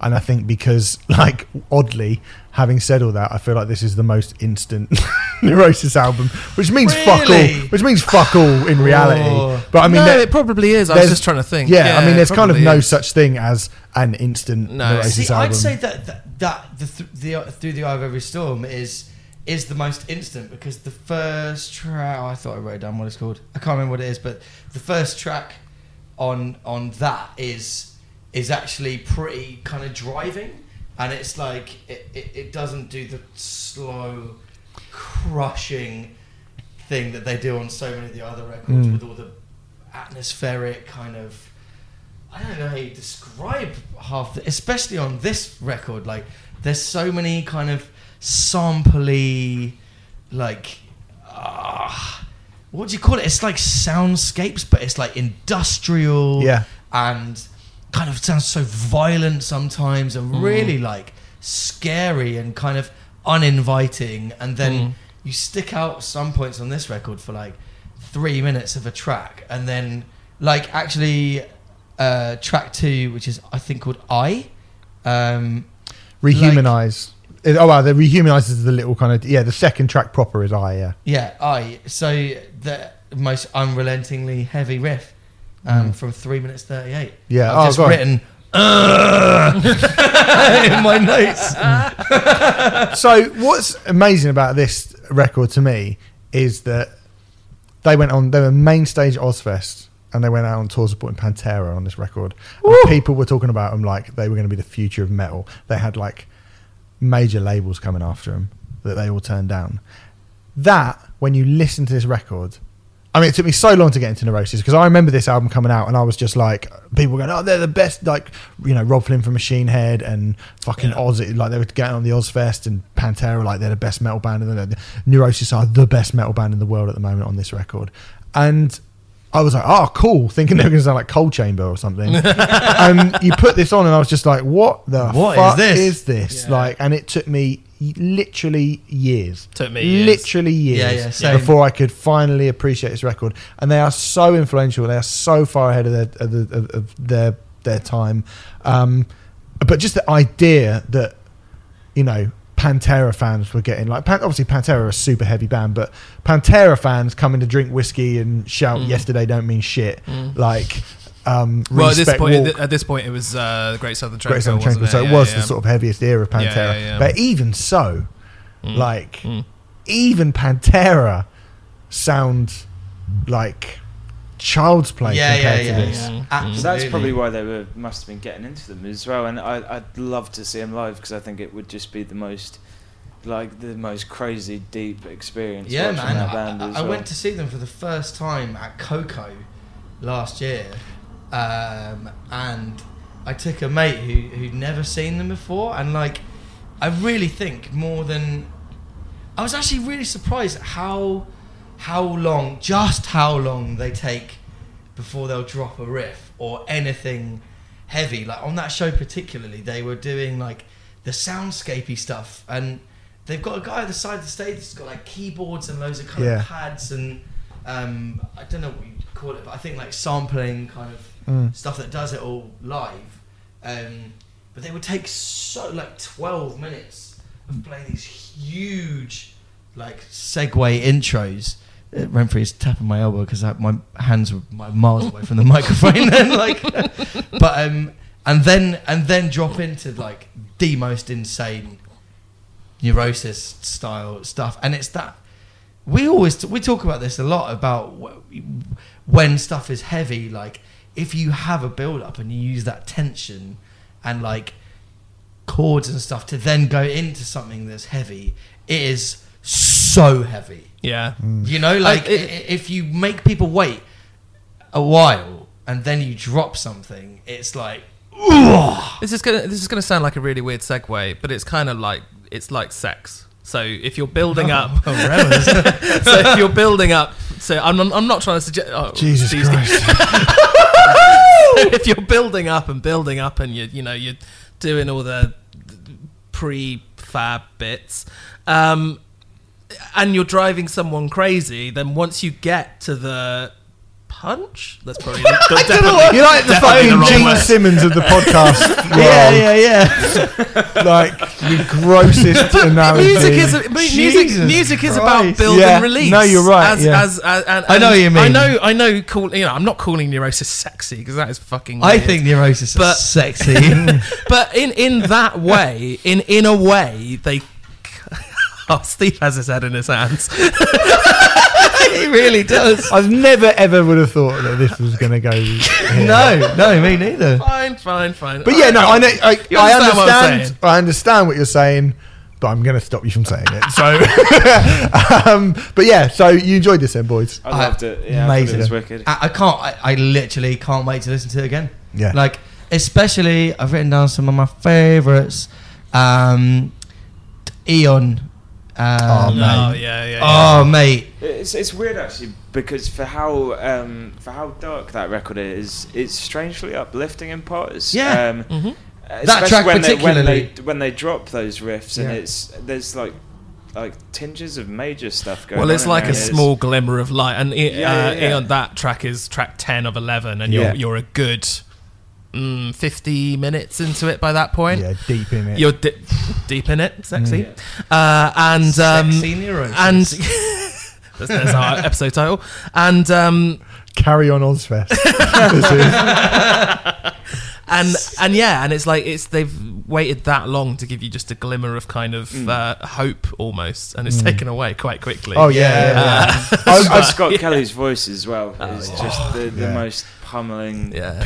Absolutely. dark. Like, I kind of forgot how, just how crushing Yeah, yeah. his voice is until I started listening to this again. And I was like, Oh man! I have to admit, we were. I, we, I, I started listening to the record after um, our, one of our production rehearsals the other day, and it was like the most beautifully sunny autumn day, and I was walking through the fucking park, and there's like kids playing, like barbecues going on, people skateboarding, having Beautiful the time of their sunny life, day, and I'm listening to Scott Kelly like, no, no, like Well, mate, like I the end of the world, literally. I Like, tell you, there is a. Um, if you go on YouTube, one of the best things about it is that, like I say, they play. They were the opening band on the main stage at an Ozzfest lineup. It was the Ozzfest kind of. I think it was '97. So it was an Ozzfest lineup, which was the original Black Sabbath, um, Fear Factory, Machine Head, Marilyn Manson, um, Vision of Disorder. Uh, Type O Negative, like really, really fucking awesome, awesome lineup. And Neurosis were the opening band on the main stage, right, with all these huge metal bands. And Pantera played it as well. Um, and Neurosis were the opening band on that on on, on the, that main stage lineup. And there is a video on YouTube of Neurosis doing Locust Star from this record, which presumably at like eleven o'clock in the morning in a sports stadium in America in the middle of summer, right, in broad daylight, in blazing heat, like blue sky. And they are one of the few bands because I've seen I've seen them outdoors in like blazing hot blue sun sunny skies before as well. And I was like, oh, is this going to work? Is this actually going to work? And they just turn the whole world fucking black and bleak. It's amazing. So if you go on YouTube and find that version of Locust Star, which has got not just Scott Kelly but Steve Von Till and Dave Edwardson all just going. "Ah!" Like literally ripping them, like tearing their souls from their body. It is fucking insane. Amazing. So yeah, brilliant band, and um, I'm, yeah, gl- I'm thanks, thanks for that. yeah, thank Yeah, you well, for I'm- the, Yeah, for the welcome. recommendation. glad you liked it, oh, chaps. one thing I should say, Joe Joe came in last week, and I, I was like, "Oh, dude, how's it going?" He's like, "Yeah, yeah, yeah, man. Just start, start doing some writing." S- I was like, "Oh, what was it like?" It's like, "Yes, it's basically neurosis." yes, Excellent. yes. it's like, Well, cheers. no, right. you won't be three, getting. well, three, yeah. That's one way to stop yourself getting on Radio One, isn't it? Yeah. so uh, good. Or at least I won't have to forget the question again. Yeah. so lads, sound awake. Yeah, Karnivool. Yeah. Let's Yeah. go, Karnivool. Karnivool. So, um, I have actually. You've heard this album once. I heard it once. So um, when when I when I was a part of the Musicism, uh, when when when Musicism uh, asked us to be, do this, basically, the guys behind the scenes at Musicism are obsessed with this band, as you probably know. Dan and Ben. Hello, Dan and Ben. And uh, I was talking to Dan earlier today or yesterday, and he was saying that he's listened to this record one thousand times or over a thousand times. It's a seventy-two minute record, which basically means he's listened to this album for like 50 days of his life or something ridiculous like that i think the calculation is. Um, but yeah basically the the stipulation of us doing this podcast t- together the only stipulation we had over a drink is that i buy a copy of Karnivool uh, sound awake so i bought it and listened to it once ages ago uh, well earlier this year and then uh, i've listened to it four or five times since and I, I, I like it I I, like think it. it's really good. Yeah, I yeah. think it's decent. I own it actually. Like th- Yeah, this is the yeah, thing. that's I own because I. So here's a little bit of like before I talk about the actual um, album itself. I was in their van. I was hanging. out- I was so I, I hate to fucking name drop and stuff, but I well they played the main stage at Sonisphere, and Oh, I met and I've known this sort of Skindred guys for a long time, and they played the main stage. And they're good. They toured with them in Australia, and they sort of introduced me to them. And I was hanging out with Drew, and I was like, "Hello, Skindred toured with. Karnivool in Australia, yeah. Skindred Karnivool tour. That's What a cool- cool yeah, that's lineup. bizarre. Yeah, but hey, Yeah, yeah. Can play with anyone. And Yeah, um man. and uh, yeah, and so I met this dude and I was like, "Oh, you're in a band?" He's like, "Yeah, our band played earlier." And I didn't know they were. And I was like, "I'm going to listen to your band and stuff." And he's like, "I will get you on Facebook and make sure you do." And Oh, so I went and bought this record and he was like, "Oh, you what? You know, you're going to listen to it?" And I went, "Yeah." And then I, I, I kind of it was one of those albums that I bought it, and then I sort of forgot that I had it. And having listened to it today, I was like, "Oh shit, yeah, I have heard this, but I probably only listened to it a couple of times." Mm, mm. And but I have heard it, and it is good. And also, oh, what I also remembered is the the the the song "Rockfort" with Empire Horns. I used to play that on Team Rock Radio when I was on the breakfast show in the morning. Ah. I used to play that quite a lot, and I have to say, I loved that song. I was like, "Oh yeah, we should play that. It's great." No one else ever did. It basically, if one song could sum up my time as the host of the breakfast show on Team Rock Radio, it would be that song. It would be me going, "That was great, wasn't it?" And everyone going, "No, play the Trooper again." um, so uh, yeah, and it, it's a fucking wicked song. Like that's got loads. Of, I know we'll probably talk about Tool a lot, but that song. Really reminds me of Faith No More with the Well, I was- horns and stuff. Yeah. Yeah. like loads of Faith No More in that. I was going to mention Tool just because it seems that Karnivool can't be mentioned without Tool getting mentioned as well. Yeah, Um, as uh, Tool are your favourite band, Steve. They're Mhm. probably in my top five, I would say. Do you think this actually sounds like Tool, or do you think that's just lazy journalism? Yeah, I do think so. I, th- I don't think anyone really sounds like Tool particularly, and I think I think there are traits of progressive metal, and Tool are obviously Yeah. the main progressive metal mean, band. So yeah. I understand it, but I don't Karnivool think are a prog metal band, they- yeah, undoubtedly. yeah, yeah, as yeah, are yeah. Tool. But I don't think they sound like. I don't think they sound like Tool. No, I agree. I, th- there are moments where you're like, okay, yeah, that's Tool esque, and, and and I guess the bass is very very prominent in Mm. Yeah. Karnivool as it is Yeah, in yeah. Tool as well.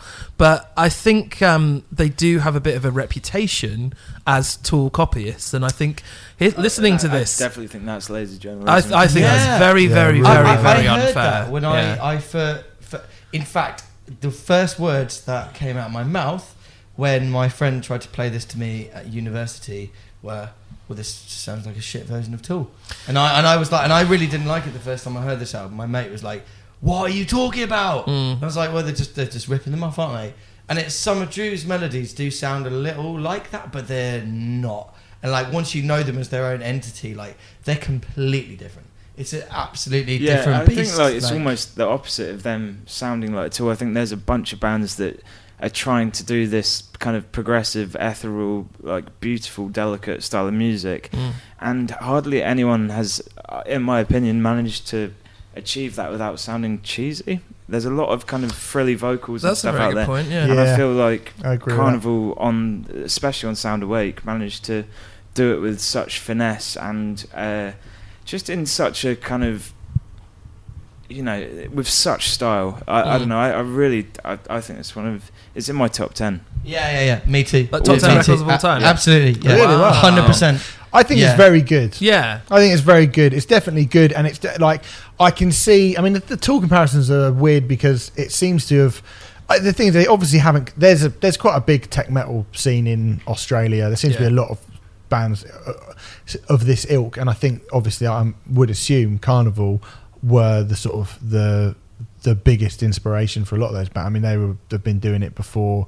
Uh, someone like um, who's that band who played Bloodstock that I was talking about? Who are Australian, but there's there's them and like Dead Letter Circus and Yeah. bands like that. There's Yeah. a lot. Of, there, there are quite a few of those bands um, who are. I want to say Empire. That other band are called, but they're not called that It's at all. Are Empire, no. they? They're not called Vola either. They're called. Oh fuck! That's going to annoy me. It doesn't matter anyway. Okay. They're an Australian tech metal band who played um, uh, Bloodstock recently, and um, yeah, there's a lot of like that going on down there at the moment, and I think obviously Karnivool are one of the main, or probably the the biggest influence to those bands. So I can see how influential they are in that sense. That being said, if you take the world as a, as full and you look at that kind of tech metal scene, there's them and there's Tesseract and there's Periphery, who I Mhm. think are probably like, you know, for this decade, the most prominent ones. Mm-hmm. Yeah. yeah, yeah, um, I and that. I definitely don't think any of those three bands sound identical, and I don't think any of them sound like Tool. I think Mm, T- mm. Tesseract are another band who get compared to Tool a lot, who Yeah. don't really sound like Tool. They've just got a very like kind of Especially bouncy- now. They Yeah, were trying to do certainly them, but, like J- J- James is a mate of mine, and they like Meshuggah have always been there. Yeah, Meshuggah. Yeah. you know, Yeah. and and uh, oh, who did drawing circles?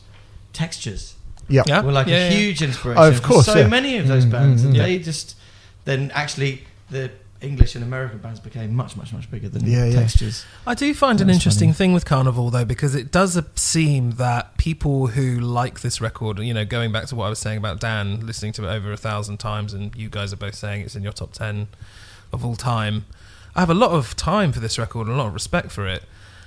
I, I don't quite con- I don't quite understand the um, uh, total rapture for it, and I was wondering if you guys could just. I, I, I think this is a very good, and Dan's probably going to edit this bit out. But I think this is a very good eight out of ten prog record, modern prog record, Okay. which is There's not a couple of great. I, Umbra is is Umbra. Yeah. brilliant. Yeah, yeah, yeah, yeah, yeah. Umbra is I, I totally brilliant. get that, yeah. Yeah. but like for me, it's, Why is this it's top 10? hundred percent a ten for me. Like, I think once you know, so if you guys say you've listened to like maybe three or four times, um, I've listened to it four. four times, Yeah. four times, Th- four this week. That's cool. Um, if you listen to it, and this is what for me it clicked. Like sometimes having it on in the background once you've heard it a few more times, and you're, for instance, with us, like for me when it really clicked, we were in Spain like six years ago or something on on tour, and we had it really cranked, and like the intro to Goliath Mm-hmm, is one of the best bits of like musical rock writing um, I've I've ever heard. I, I think for me it is why I would compare it to Tool. It is the same level of songwriting and musicianship as Tool, and the way that they can make. Um, Stephen Steady Hill's eyebrows. He's like steady on, son. do, you, do, you, do, you, do you know where? I really, do you really, know where really- I disagree with that? Why? It is the vocals. Oh Uh, man, the, the rest of the band, sure. See, I completely disagree with you there. Really? Because, yeah, I think, I think his his uh, ability. See, is this something? This is something that I think maybe not everyone. If you don't sing, you might not I get sing, it. but, like, you sing. I sing you do shower. sing. You do sing I a lot. No, you sing, actually yeah. used to sing. sing Ah, yeah, yeah, yeah. yeah. Not talk about that too much. But like um, the way that Drew makes like how can I describe it?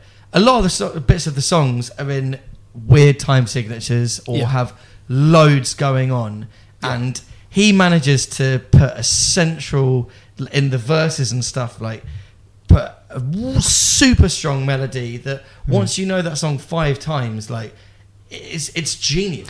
He- like it's he- absolutely genius. he and that's fits- the same thing Maynard does. It's like yeah, takes an incredibly complex piece of music and and then finds the holes in it Yeah. to make you to, to, to then your ear latches onto that the melody and and turns it into a song and I, I think it's Drew. genius. I think Drew fits himself into these very complex and complicated songs in an extraordinary way, and I definitely wouldn't disagree with that. Um, and I'm also not saying he's a bad vocalist because because he's so clearly not. He's, yeah, he's very good. He's, he's clearly very good. It's just uh, I, I don't want to keep making these comparisons at all, but but because you because you said I think they're as good musically and all that stuff. The band, I probably agree more more or less. Um, I find Drew's vocals a little blander than Maynard's. Maynard has so many different voices and like uh, character, almost characters to He his is. voice. n- he, no one else sounds like him at Yeah, all. He exactly. Im- immediately what he. And I don't think you could say that of Drew, if I'm totally honest. He makes bands who who musically sound very different sound the same because of how much personality he has. Yeah, yeah. But, I- but, like, I Pu- hear you. like Puscifer don't sound anything like Tool, but they Yeah. do because of Maynard. but but you know that is being uber critical and that's like going in that's like a kind of like oh it's only a collection of songs kind of criticism you know? Mm. uh it's uh you gotta gotta love gotta hate the things you love. Um and uh so but I- can you go and listen to it? Can you both go and listen to it two more times I'm gonna. Oh, I sure, like it. yeah, I probably yeah. will Uh, listen to it. Like I- I, like it. wicked this will be Yeah. this will be a record that I listen to now a lot Wicked. more and I've really Yeah. enjoyed listening to it several times over the period of a week to try and get into it I, I, I honestly, just because I know both of your music tastes very well, I think if if. Sounds a if bit weird. this cl- bit, bit, bit weird. Stalky, bit weird. Stalky, You've been on bit- I know you both int in, your music tastes intimately, all right but uh, but I, I, I, I, I just I hope I'm not wrong, but I think if if this does click for you guys, it's gonna be magic. I- Because when it did for me, I was like, oh my god, like because these guys were, were were tried to tried for a long time to get me into it, and I again like sort of seven or eight listens, I was just suddenly like, oh, Mm. oh, it's amazing. Yeah, yeah. You know, I, I, I can see that happening. I, I def- definitely can see that happening. Um, and I, I mean, if, if we both have a totally different reaction to it in uh, m- a month, two months time, maybe we should talk about it again. Maybe we should just But, uh, not do the podcast anymore. have I have I really pissed you off that much with, that, with that neurosis sex comment? No, Jesus no. Christ! no, no, no. no. I, just thought, I just thought, you know, let's throw caution to the wind. let's just hope that it works out. Um, I'd like to- I'd like can to I ask you about the guitar Uh, work wh- on this album? Like, Sh- sure. like How much of it have you ripped off? like eight songs. I mean, ask ask Rabea about that. Actually, he's a huge. he's a Yeah, yeah, huge yeah, yeah, Karnivool yeah, yeah. Rabea from Toska. Yeah, Yeah. He, they love that band a lot. for sure, and with good reason as well. Hmm. Like they, I, I don't know what you want me to say about the Did- guitar. Although Did, it's did this like- record influence you as a guitarist? We've actually Yeah, got a question yeah, about your time. Influences later, Joe. So just Scott Kelly at the moment? right, nice, cool. Right, well, I'll erase that uh, that question. Well, anyway, there you go. Um, I yeah, it's a good, it's a good record. It's a really good It's a record, very good and I think Thank like there is very there much is for bringing it definitely. It's really more good. to come. Um, so anyway, we should got to pick one for next week as well, Remfry. Yes. Well, So- I've got one for you. I've got one for you. Righto. That's how Um, we do it, isn't it? So that would be shit if we just went. Uh, well, bother. actually, this is kind of in honor of uh, the Black Peaks guys being here. Okay. There's this band Oh. called uh, Black Peaks. No, um, there's uh, you guys are going on tour soon in um, Ireland, uh, Yes. as well as a bunch of other places, with a band called Elencus. I think that's Oh, how you pronounce Yeah, it. Do- Is it Len- Lenicus? I think. Uh, maybe it I, is I thought Elencus. it was Elencus. I, th- I think it is Elencus. It's I'm I pretty sure it's L Elencus. E N K U S off the top of my head. Yeah, I might think it's. got that I think the L, the I is silent because Dave, Oh. Dave's, Dave's been saying Lenicus. Okay, I could okay. be completely wrong. Get in touch on Twitter. Tell me I'm a twat. Uh, just, Oh, I will. Just do it regardless. Um, but um, they, oh my God, I want you to listen to their record, The Crossing. the Crossing by Yeah. Lenkis. It's good, is it? Well, I'm not supposed to say, am I? No, no. Well, I'm not going to say. So the, I imagine it's quite different from what I'm giving you this week Okay. because next week, I don't know if you've heard this or not. I have a feeling that even if you have, it's been a long time. I just thought it'd be funny to talk about it. I'm giving you the self-titled album from the Swedish rap metal band Clawfinger. Okay. You ever heard that? Um, God, I don't think so. Actually, I don't think I Wow. have. But yeah, okay. Clawfinger. Contrasting. Clawfinger. now, what I will say is that the worst gig I have ever been to in my entire life was at the London Astoria, Coal Chamber, supported by Clawfinger and Human Waste Project. That is the the Right. single worst gig I have ever been to in my life. Um, so enjoy Clawfinger. Remfry. Well, I mean, these guys are playing next week, so that might change. So Yeah. you never know. Hey. Uh, oi, oi. Um, but anyway, we'll Come be back back, on the next podcast, week. guys. Uh, that'd be Um, nice. going to have a little rant about Clawfinger next week, so tune in for that. Um, anyway, let's kick on with some reviews. Where are we going to start other than here? Uh, in hell, I guess, with Behemoth. Uh, I loved you at your darkest. is Thank you. the That's very kind of you to say. Eleventh, that's all right. Is the eleventh? I loved you at your darkest. Is the eleventh full-length album from Poland's blackened death metal icons, and the follow-up to the Satanist, which I hope no one will feel I'm going too massive on the hyperbole when I say the Satanist is quite possibly the most important extreme metal records of maybe the millennium, certainly this decade. I definitely agree. The decade. I'm trying I've to. never listened to it. I feel like an absolute idiot. oh, well. Yep. wow. Oh, well. Yep. Oh, will, will, will, Oh, will, will. Will. Yep. Okay. I've just well, then this walked will, into it. Thi- this will be interesting then. This will be will very be interesting to hear what you interesting. think about it. Yeah. Um, because obviously there is an absolutely phenomenal weight of expectation on the follow up to albums that are sort of genuinely considered iconic classic records. And I think why, why was it considered the classic? Just to go into, the, why do you think the Satanist is considered such an, a classic, classic extreme metal record? I think that um, what Behemoth did on the Satanist was take uh, a moment um, in life, in the in the in the in the the, the creator's life, um, and in life in general. there's- There are sometimes moments in your life which are one-off um, life events that are never going to be replicated again. Mm. Nergal feared for his life. He had leukemia. He didn't.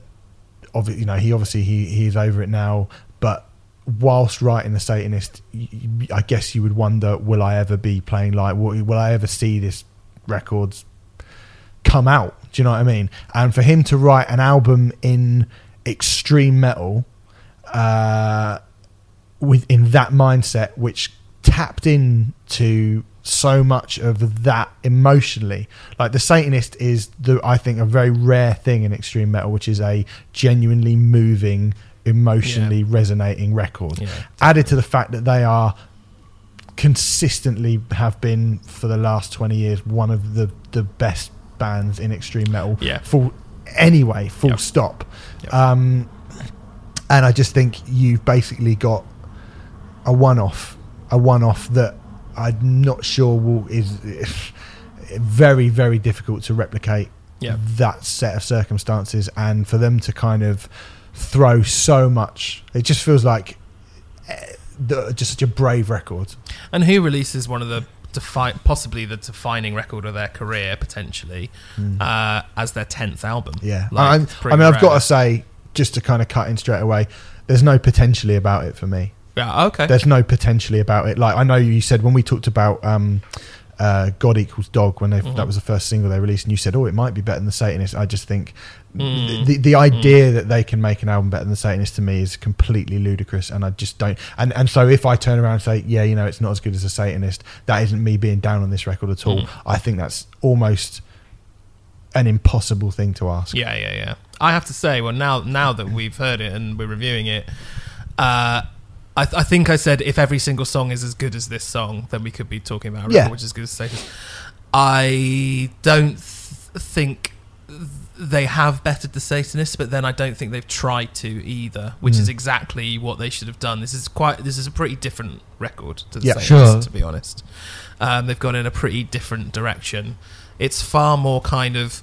There's quite a lot of like ripping guitar solos on this album and stuff like Mm-hmm. that. There's a lot of places where it sounds like they're really having quite a lot of fun, which is such an odd thing to say Yeah. about this band.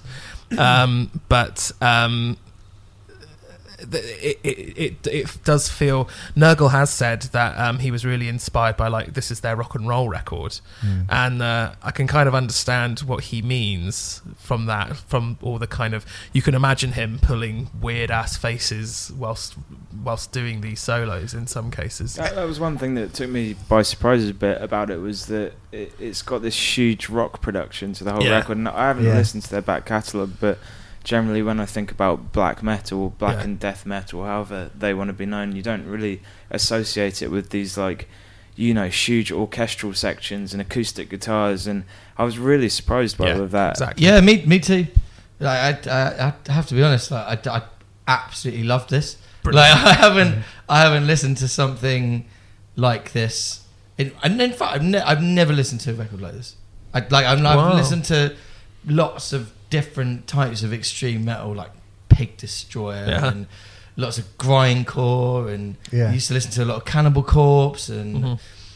loads of death, all sorts of death metal and stuff like that, and then like this and like stuff like Carnifex. Mhm. I used to, I used to quite like. um, Carnifex would definitely be in um, that mold. Yeah. but like this was so such a came from so left field for me because Yeah. like first track I was like, which is that single I think isn't it the God equals Um, No, it's that's not actually, actually. the third No, no. track. Yeah, No, yeah, no. yeah. But the- there's, there's an intro track, then there's a first proper song, and Sure. then God equals dog is so third that track. that first proper song co- comes in and I was like, okay, it's kind of like sort of a bit proggy. I was like, Mhm. this is not what I was expecting. Mm.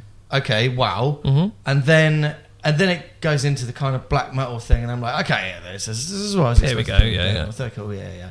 And then I found it really interesting, super expansive, and really loads of interesting, like super heavy kind of soundscapes.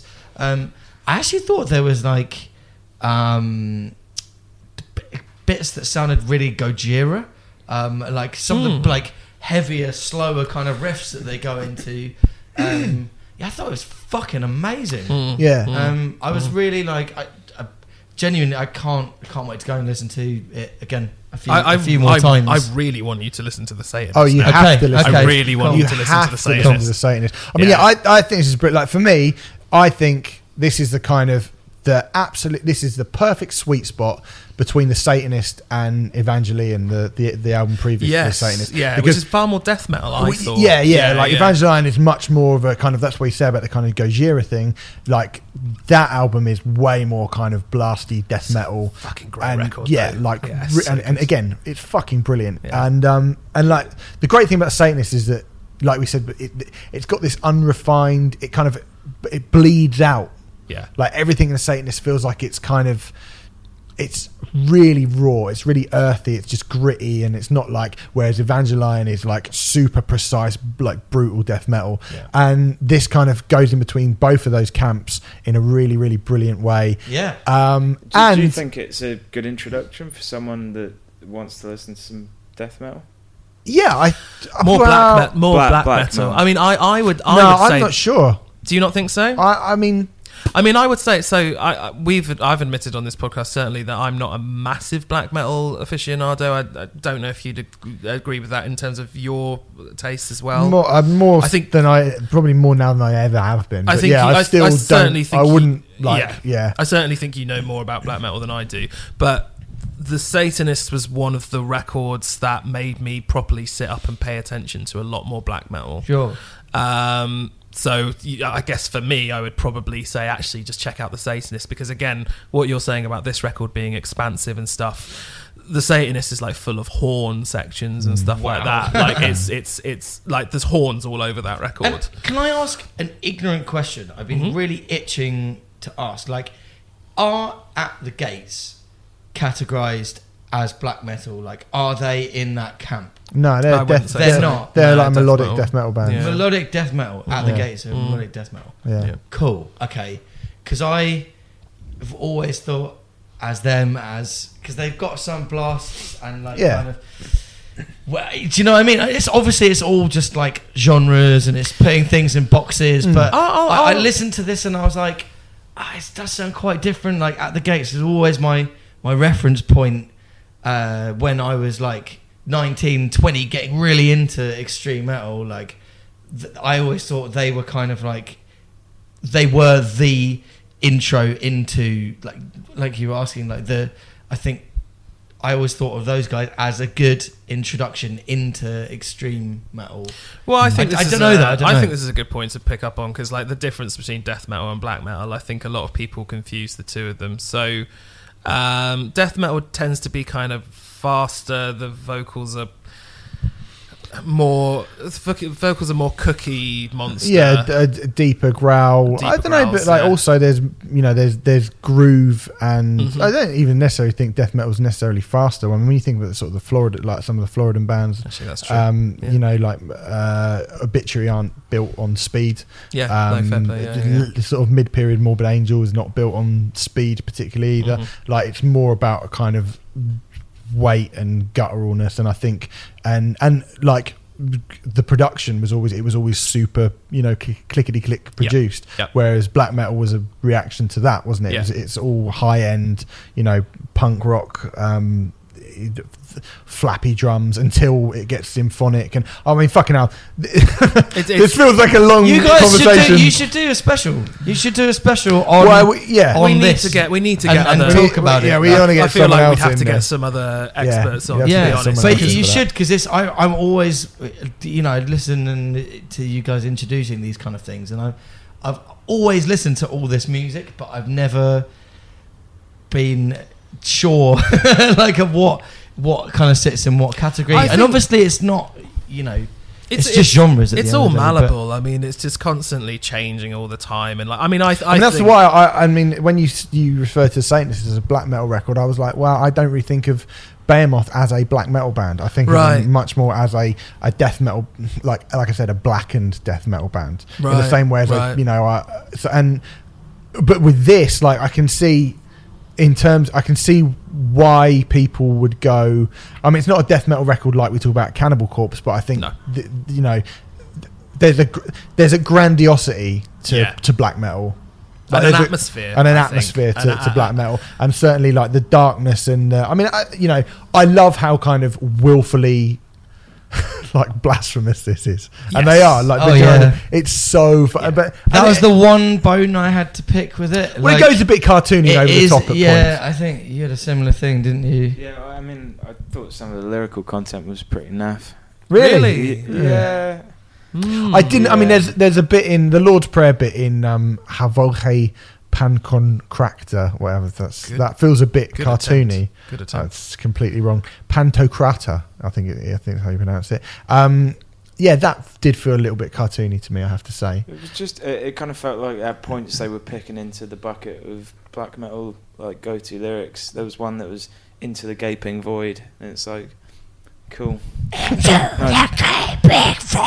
you can imagine it's probably on every black metal album. Yeah, That, that's actually like it's a weird one because I I've listened to it a few times now, and although I think it's there's so much going on there, and it and it touches on so many different genres, it still almost seems a little bit um, formulaic at points. Just like with the blast the blast beats always coming in and him always doing that same vocal effect I, I I don't know like and I I don't have a huge knowledge of this genre at all but I think every time I do listen to it I'm like I, I feel like I know what to expect. Whereas this band are slightly different Yeah. because there's so much going on in this record I still felt like it was that, that like, it reminded me why I don't sit down and listen to it every day Mm, because I it just it feels like it tends to do the same thing in every track. And actually like this album if you listen to the first like 10 seconds of each song you'll notice that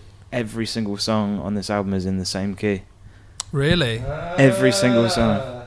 So- wow, I did okay. not I notice didn't that. notice I would- no. Wow. yeah But then, but then, I still think it's a very varied record. It is. You No, know, it is. I don't think you're wrong uh, about that at all. There's a, we are the next thousand years. Has this fucking amazing like Yeah. power metal folk? For sure. Yeah. I mean, that to it. I song as like- well had that kind of. It's got that like remission era Mastodon Mm. slash Yeah, Converge riff near the beginning. Oh, that was insane. sick. Yeah. Uh, yeah, that was really, really And so sick. I, I'm not saying it's all Sure, sure, sure. but just there was m- there was parts of it that made me I, think. I think the thing is, is they are one of those bands, Yeah. and they are pretty much, I'd say at this point, the biggest of those bands. They might end up being the biggest that those bands have ever got. They might Yeah. end up being the biggest extreme metal band, like sort of commercially ever. Like there's a chance, and I think. I'm not saying there's anything cynical behind this album, but I do think having released a genuine masterpiece, like you said about it being a bit more rock and roll, a bit more at some point slightly not I don't I don't like the word cartoony, but a bit more like embracing of the massively sort of satanic imagery, like Yeah. really going full fucking whack at like let's Yeah. just fuck off re- the sort of rel- religious people because they've had that for years anyway. But then, but, but then, they're- they're going for the big like if you're going to be that band, they're going for it. Do you know what I mean? But hasn't- they're going over the hill. hasn't this? re- Isn't this the first record that they've released since um, Nergal got into trouble with ripping up the Bible? Or No, no, was, that was a long Was time that ago. before Yeah, yeah. Was it okay? But he he's very genuine about his feeling about course. organized. I religion. really don't like God. Well, no, I mean, like he's, he's so- absolutely despises organized religion. Didn't they get Yeah, yeah. banned from? Yeah, they've, They he's re- been in like, like he's public enemy number one in Poland, and I Yeah. think, you know like if, if that he wants to go to all these places, and like, eh, there's an interview in the recent Metal Hammer that he's talking about how you know Poland is regressing back, and he was like, I want to fucking, I want to destroy, you know, like it's becoming this like nanny state again, and I want to fucking just shake the shit out of it, and Mm. you can understand why it feels like that, and I, I think this the, it's amazing that the satanist got as big as it did because it got it's one of those rare records that connected with people and became huge on the fact that it was fucking insanely brilliant Mm. i think this record is really really great again i think it's really really great but i also think it's an album that they need to i, I think this album potentially can be bigger than the satanist i think it probably will be because i think mm, it's yeah. not as much of a head fight. Like, Yeah. it seems weird to say that about an album which is so arcane Yeah. and so satanic and so like bombastically brutal and over the top and just. But it's. But that's. But what I, I think. I think they're on the verge of being the biggest extreme metal band ever. Yeah, I have to say, I think this is a fantastic record, and I don't Yeah, really great. know how they could have followed up the Satanist much better No. because they've not tried to make the Satanist part two. Right. There's loads of interesting things going on. It. It's not Mm-hmm. a perfect That's record. really cool. Has there It's- been long in between? Four years. Four years. Okay. I'm So- definitely going to go back and listen. To Yeah, Yeah. I'm definitely going to go and strongly hear that. recommend the And and I'm going to go check this out a whole bunch more times as well. Actually, yeah, because yeah. I felt like I was skimming over the surface. I was like, "Ah, really enjoying this. Oh, I have to tell you, yeah. my mum told me to shut up while I was listening. I'm currently living in my parents' place, and she, I heard this on. It was like, William, William, turn that down. I can't do my work. And I'm like, shut up, mum. Let me listen to my satanic music in my room. What about Satan, you Yeah. I'm fucking. I wish I was texted dead. these guys like, guys, my mum is telling me to shut up when I'm trying to listen to extreme metal music. But um, I'm, Oh, I'm I'm- 31, man. I'm Come sorry on. we caused that uh, that pain in your home. Yeah. yeah. So But anyway, Sorry. um, Yeah. overall, you love it. I think Remfry, it's fantastic. Yeah. Will. I Out of 10? love it. Uh, oh, don't make me do that. Okay, Um, I won't then. Joe, I, I really like it. You like it? I'd give it eight out of ten. would you? Yeah. Yeah, I I'd, think it's really good. I'd say eight as well. Yeah, Yeah. yeah. I, I think. seven, seven or eight. Mm, okay. Well, I definitely would give it. I'd give it an eight, maybe pushing a nine. i I'm- think it's fucking great. I'm pushing a nine. Yeah. yeah, I'm think it's. Fu- I I think considering. I mean, you're on a fucking hiding to nothing following up an album like that. Yeah, yeah, like yeah. Uh, we were talking about Machine Head earlier, Yeah, and what happened with Unto the Locust, which is you know a perfectly good album. It's great, it's but it's going record, after the blackening, and it took them so long to come back. Took them so long to write the record, and I did think to myself, like, That- are we going to get?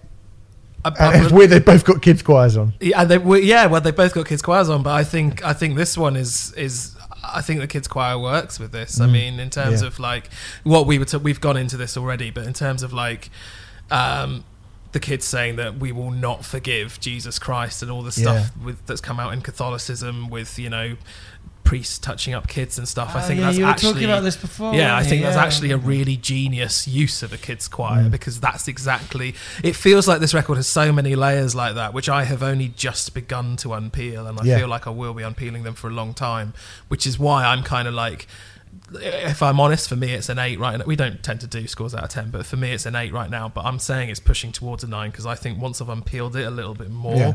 I'll be so. Well, that's the brilliance of those like. things. I think the brilliance of that band is that it there are there are definitely layers to it, definitely, but it also works as a blunt instrument, and I think Yes. that's why they're so. That's why they're going to be so. That they they are so big, and why I think that this record will take them to even bigger places. Amazing. I wouldn't be surprised, and I'm going to call this now, that come the end of this record cycle, Behemoth will be at Brixton Academy. Whoa. And, and that will be that's a 5,000 capacity venue, and that will be the biggest extreme metal show in this country ever. that's That's what I think quite a claim. That's what I I um I think it's doable. I think. what I think it's they- what are they definitely doable. on They're doing the first- dome. They're doing the, no, they're doing the forum. Is it the forum? Kentish Yeah. Town Forum. Yeah, they're doing the forum without the gates So that's and like- Wolves in the Throne Room What, supporting like them. fourteen hundred, something like Two- thirteen? Well, two and a half forum's about thousand. two thousand. Oh, it's two and a half thousand. If they can do two and a half Oh, thousand mate. now before this album's out, by the end of this touring cycle, having possibly headline Bloodstock. I mean, I don't know that for a fact, but I would be wouldn't be surprised to see him headlining bloodstock. They're on Bloodstock. the front cover of Kerrang at the moment as They're well. on the front cover of Kerrang. Are they? Great. Play. I really, I think it's really cool. Kerrang is they're pushing a lot of really heavy music at the moment. Yeah, all right. Yeah, yeah. Come on. Yeah. Fuck that. That'll be nice to Kerrang. Um, no, Kerrang are, Kerrang are not our, It's- Kerrang are not our enemies. Because No, in Kerrang are it's not way, our always by the been, way. it's just, it's always been like very like across the board, but they've Yeah. mainly done a lot of pop punk and punk and kind of like, and Well, I mean the last few years, to be fair. Yeah, yeah, yeah, and Yeah, it's yeah. and it's but it's now it's like the it's it's really diverse. It's really Mm. cool. Well, since since Sam's come in as editor, it's just yeah, it's fucking sick. become really really good. Scrang. So they're on the front Anyway. cover of uh, Kerrang right now, Behemoth, and that was us talking about I Loved You at Your Darkest, which is out right bloody now. Right, let's talk about Coheed and Cambria. Vaxis Part 1, The Unheavenly Creatures, a bloody long album title from a band who love bloody long, Long albums. long things. Yeah, Yeah. it is a So uh, this album. is their ninth record. Now, the last album, The Color Before the Sun, I fucking love that record. And uh, way more instant than most Coheed and Cambria. Yeah. Um, and that was it was not a concept album. It was not part of the Amory Wars It was concept. the only one of their records that's not The past only the one, Awards. yeah. Uh, this is though it's something to do with the couple being trapped on a prison planet. I can't ever follow the story I- if I'm being perfectly honest. Right, it's gone over my head. Never head. been able to, but yeah. they write some fucking banging tunes. Do Coheed and Cambria, and um, yeah, I'm interested to see what. Uh, have you guys heard it? Yes. Right? It's just you were looking at me like, "Don't come to me." No, I just think I'm going to make myself very unpopular very quickly. oh, right. Okay, go on. Uh, I used to quite like Coheed um, 10 years ago. Um, I don't, but I've always been a singles person or always like stuck them on in the background whilst doing stuff. Uh huh. Yeah. Um, yeah, like 10 years ago, they had a really. Was their second the second album? I can't remember what it's called. In keeping Secrets of Silent Earth three. Are you a fan, Remfry? I'm a fan of certain Coheed Okay. records. Yeah, and I- for me, I'm a fan of certain Coheed songs. Like right. I've.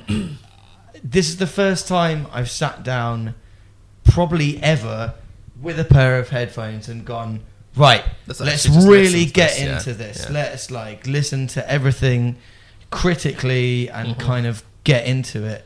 And I have to be honest, fuck me, it is the longest like record of this kind, and it just, I just really, it was just. Honestly, I wanted it to finish after about 38 minutes. I was like, Mm, mm. this is just killing me. Um, and it's I was so- I, I felt really bad because like they're this sounds really stupid, but they're in a kind of similar scene to us in Well, a weird way. You'll, they're you'll like kind both be considered prog bands. I mean, I, I don't think you guys sound any. I don't really We're think totally you guys do sound like mm. Coheed and Cambria, but, But you, you both be considered, considered proggish. Yeah, prog- they're totally fucking amazing at what they do. They're Yeah, yeah, definitely proggish. Like I think they're amazing at what they do, but like. Man, Claudio's voice on this record just grated on me like Mhm. They've always a had that with cheese people, grater. But I used to really like it. Like I genuinely did, and something about it now, like I got um, it's kind of six track six, Queen of the Dark was Mhm. my favorite of it because Oh, it was yeah. a bit darker and it kind of built a bit longer. But they they've got a formula. I feel really bad for like not liking it as well. I Because mean, you're never going to tour with them now. I know. well, they've got something that they do, and they do it really, really well. They do it so, so well. But I just think the easiest way of describing it now is that it is just not to my taste anymore, and it just his voice grated on me. I found it really over dramatic. I'd like to point out. Uh, I'd like to pick up on the voice thing actually Okay. because I um, agree with you. I think Clau- Claudio's voice. Um, sometimes I don't mind it, and sometimes it, I find it really irritating and grating. Sure. Um, I think the and I was trying to th- and, and I have to say on this record I did find his voice quite grating and I was trying to figure out why I was like why don't, doesn't it annoy me on Good Apollo 4 part 1 um, but it does annoy me on this and I think it's Yeah. because a lot of this record is quite sickly sweet and quite poppy Yes. melodies yes. I think um, Coheed, you know, Coheed are many different things, um, but they used to have quite a few uh, metal elements. They did. in them as well. Certainly early on, if you think of a song like "Welcome Home," I mean, "Welcome Home" is Yeah, probably the the, one, ultimate Coheed song. But um, I- found I, I would I th- it would be wrong of me to say there's no metal in this record, but there's There's very little, and I I missed that element. I have to say. Can personally. I? The, the, it's definitely poppy. It's more poppy than the stuff that I remember of it. Yeah. It's a bit more sickly. Which is fine. But it is. It it's is. fine. But I had this really weird thing with it where I, I went back and listened to a few of the other songs, like track seven I've just written down here, um, that I was like, th- this should be a banger, Mm. but like it's not. And I found that was like kind of repeating over the whole album, just just for my taste. Like it's like these should be. They it's very anthemic in its like Yeah. composition. Yeah, yeah, yeah, right? definitely. But like the actual attack or how that then comes off, like I couldn't remember a single song after that, and I listened to it again, and I wouldn't be able to remember a single song again. Like, there's nothing from that record Do you- that do I you- remember. Do you think some of that's just where you're at with what you're listening to at the moment? maybe? Yeah. Because but I find Converge songs Like, like, when, catchy, uh, more catchy than that. when Good Apollo came out, I was like, I, I loved that record. I Sure, thought, it- I thought it was yeah, great. part and, one's amazing. like I must admit, I haven't, I haven't given any time to this new Coheed record because we just haven't had it for a while, and Yeah, yeah. Mm. um, yeah, we've been busy. But from what I did hear of it, it, it did sound like classic Coheed to me with a lot of synth in it. Um, hmm Yeah, there's a lot of synth. um, and I, and I was thinking maybe like 16, 17 year old me would have been like, this is this is sick.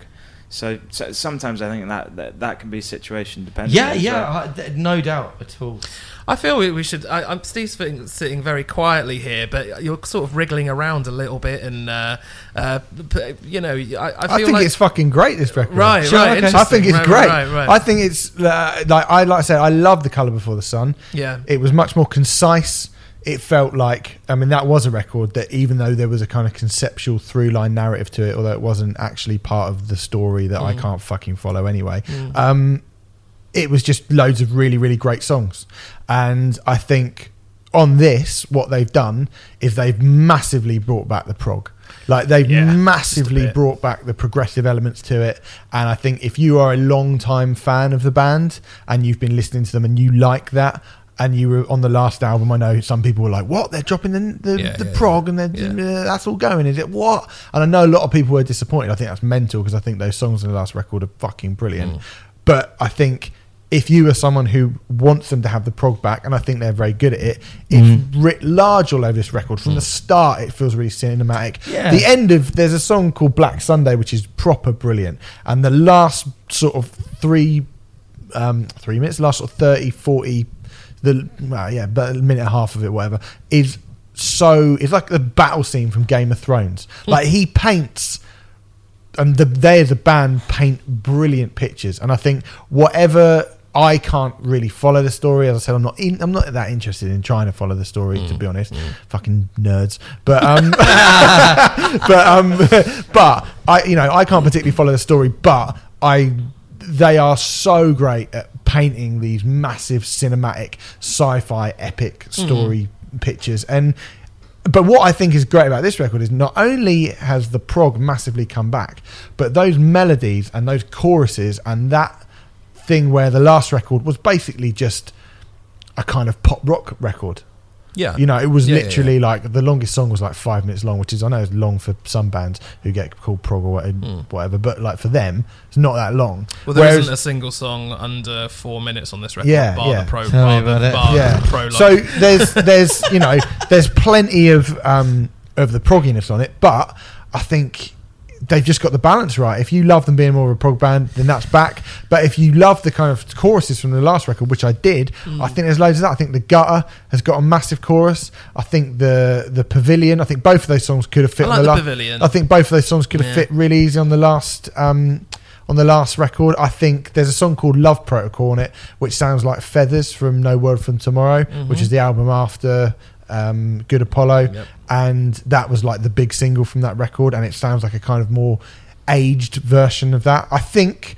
Um, I think you know some of the previous Amory Wars records before the Colourful Sun came out, uh, like Year of the Black Rainbow, etc. I think like they dropped off a bit, and I was I was less interested in those records. Mm-hmm. Um, and I, I was so surprised when the Color Before the Sun came out, and it was great. And that's why Mm-hmm. when they came back, and I was like, oh, you know, you'd got to a really good point where you were doing something a bit different, and it was really working. So I was initially when I heard this, like, oh man, is it going to be another long ass Mm. prog fucking? And and I think well, it, well, it is. and it is, It's yeah. 78 And I think like long. it would be disingenuous for me to turn around and say, you know, there's no lulls and there's no dips. Yeah. Because particularly by the end, there are a couple of pretty Mate. big dips in it. I, I actually hated the last track. I was about to ask. I- I, I, I'm curious. What you what do you think of Lucky Stars? Uh, yeah, I mean, I'm not that fussed by that. I actually, It's not I great. actually, like the hairs stood on the back of my neck, and I was like, "Oh, oh my Mm. god, what is this?" Mm. I'm like, sure you I'm- have gone like sugar tri- treacle, sickly Yeah. on this, and it is revolting. And but I listened to it twice just to make sure that it wasn't a first reaction that I was going like, oh. I think I disliked it more the second time round. I, I, I I'm not, um, I'm Yeah, not a fan of that. I, I can have see. I can understand that. I don't have. Uh, like, I don't dislike it to that point. I think it's. I think it's cool that they uh, try uh, that they are able to do both the things that they do. On, and, and to be fair to them, I don't think they've not done that before. I don't think that's, No, no, particularly not, new. yeah. They have done Oh, yeah. sort of insipid, syrupy ballads before. yeah, definitely. So, so you know, it's not like a new thing at all. But um, yeah, I, I, I you know, I, th- I think this record is very up and down. Personally, I just, I just, we're talking. There's a lot of records that are coming out right now where it's just like this record's too long. This definitely falls into that for my money. Yeah. Um, I think as far as like the Armory Wars records go, um, it's probably somewhere in the middle for me. Um, I definitely prefer yeah, it's not as good. I mean, when you think of the two that we've mentioned, in Keeping Secrets in Keeping and, Secrets uh, and Good Apollo and Part Good Apollo, One. it's definitely not as good as either of them. No, I, I, for, and for me, by a fair way, I Yeah. have to say. I probably would. I. It's it's not quite as good as No World for Tomorrow either, which I also think is a good record. I, I couldn't stand No World for Tomorrow, to be honest. Although, strangely, I really loved, um, not loved, but I thought Year of the Black Rainbow was actually semi decent. So Oh, okay. there we go. Yeah. But um, for me, it would probably be my fourth favourite of, of that series. I'd probably put The Colour Before the Sun in there as well. So it's probably my fifth favourite Mm. Coheed record. So it is smack bang in the middle yeah, for me. it's good. Like I, It's- I, it's- I like it, but it, it has really good moments, Yeah. but there's a lot of pap as well, in my opinion. It's far too. But you know what? At the end of the day, Coheed and Cambria fans are fanatic. Like, Yeah, like yeah, they yeah, fucking love that band. And do you know what? Nothing that we say, positive or negative, is going to change. Th- th- They, they are going to love it regardless because uh, the, them going back to the Armory, War, Armory Wars stuff and the 78 minute prog stuff, they're going to fucking love it. And I'm not trying to be like, oh, because they're stupid or anything like that, but it's actually because Coheed are a very unique proposition Yeah. yeah. and they give people, you know, bar the color before the sun, where they change things up a little bit, which probably wasn't a bad thing to do. I don't think they give. Well, pe- I feel that, I think it's sort of reinvigorated them personally. yeah, possibly, but but it, it, it give they do they are very good at knowing their fan base and giving their fan base exactly mm. what they want and mm. fair play like and also like one other point i was thinking about this who what other band has tried to write a story in terms of a concept album not just over one record but over an entire discography can you think of anyone any other band who have ever tried to write one story over No. their entire career No. Yeah, I- like I met I'm- a guy in a pub once that told me about That's a I mean- tale for another time. there are probably prog bands that I'm unaware of where it has happened, but it's super super rare. This is the only example I can think of, Yeah. and the ambition of that That's alone amazing. is cool. I didn't. I did not know that. Fair play. That's I mean, really that, that cool. is a cool ambition. Yeah, I'm not into it personally, but I respect him doing it, and he's make them into graphic novels and all this kind of thing. Wow. And if you're into that, that's fucking awesome. I totally understand why people love this band, but they're not. Uh, only their best work is for me. Is what I would say. Joe, anything to add? Uh, not really. No. Okay, cool. Well, you'll be glad to know that this is part one. Vaxis. I, I spoke to Claudio. Part Vaxis part one. It's a five-parter. Oh, for fuck's So it's a f- uh, it's a they, he's written the story, and these are two. Char- this is basically an introduction to the characters that are going to come later in this. What is a kind of a um, what would it not a duo, uh, uh, Win. quint- quintology. Quintology. So yeah, Vaxis part one of five. The unheavenly creatures is out right I now. I bet they'll do like all five over five nights and all that sort of Yeah, shit of as well. will. and they- Oh god! I mean, and Uh, Coheed fans will lap that up. They'll love it. Yeah, they will. Fair play. Yeah. Fair play. Um, it could be much more different from what we're about to talk about now. Riff sandwich ahoy on the horizon. Um, High on Fire have a new album out called Electric Messiah. Uh, Matt Pike has been a very busy boy this year. Yeah, hasn't he? yeah, He two has records. Dropped the first album in literally Um, decades from nowhere, from sleep. a decade and a bit, I think. Yeah, um, and now he has a new High on Fire album. Yeah, you Uh, can't fault him for productivity. So play. he's been working his little bloody socks off, um, and uh, and the thing with a sleep album coming out, which means High on Fire, basically he's decided to bypass any semblance of stoner rock vibes at all on this Mm, record, mm, yeah. um, and just gone. and I think he's been quite open in the press to go in. Will be the new Motorhead then, High on Fire. Yeah, this is. Um, It looks like that's what the whole record's based around, isn't it? yeah. Yeah. I'm not the first person to make this comparison, but um, uh, it's basically Slayer meets Motorhead, isn't it? Really? Oh, This record. like, There you go. um, you know, and that's that's not mine. I've read that a lot, but yeah, Mm. Slayer v Mo- I can't think of a better way to sum it up. Really, Now that when you say that out loud, that sounds cool. that sounds fucking great. Mm, yeah. Yeah. So, is it great? Do you want to go first, or, or shall I go I went first? or- first last time. Okay, all right, Joe- I'll go first. when- I'll go Joe- first. Joe All right, Gosling. Joe, Joe went to Gosling, say come on. something and didn't say Joe it. Gosling, so, Joe Joe, you're going to say it. I thought it was rubbish. Really? Yeah. Okay. Uh, Yeah. Total rubbish. Uh, total total no, gash. no, not no, not total rubbish. I just like the whole album went by, and I thought I'd listened to the same song nine times, It's. I, I will agree. That It's very. It is quite one note.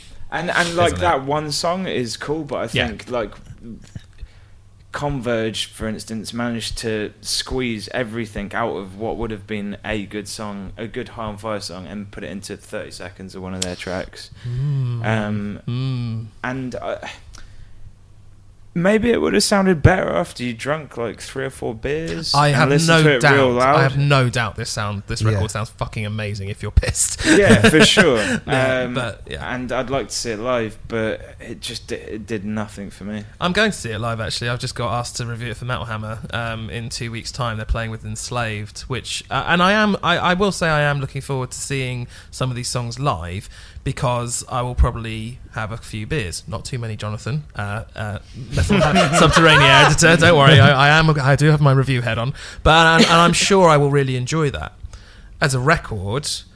Um, it's yeah, it's a bit samey, isn't it? And it's uh, th- I, I, I don't want to sound like a broken record because we have just been talking about a really really long record, but this record is not as long as the Coheed record, but it is 57 minutes, and um, it's less diverse than the Coheed record. Definitely. And for me, it felt about as long as the Coheed record Yes. because it doesn't Longer.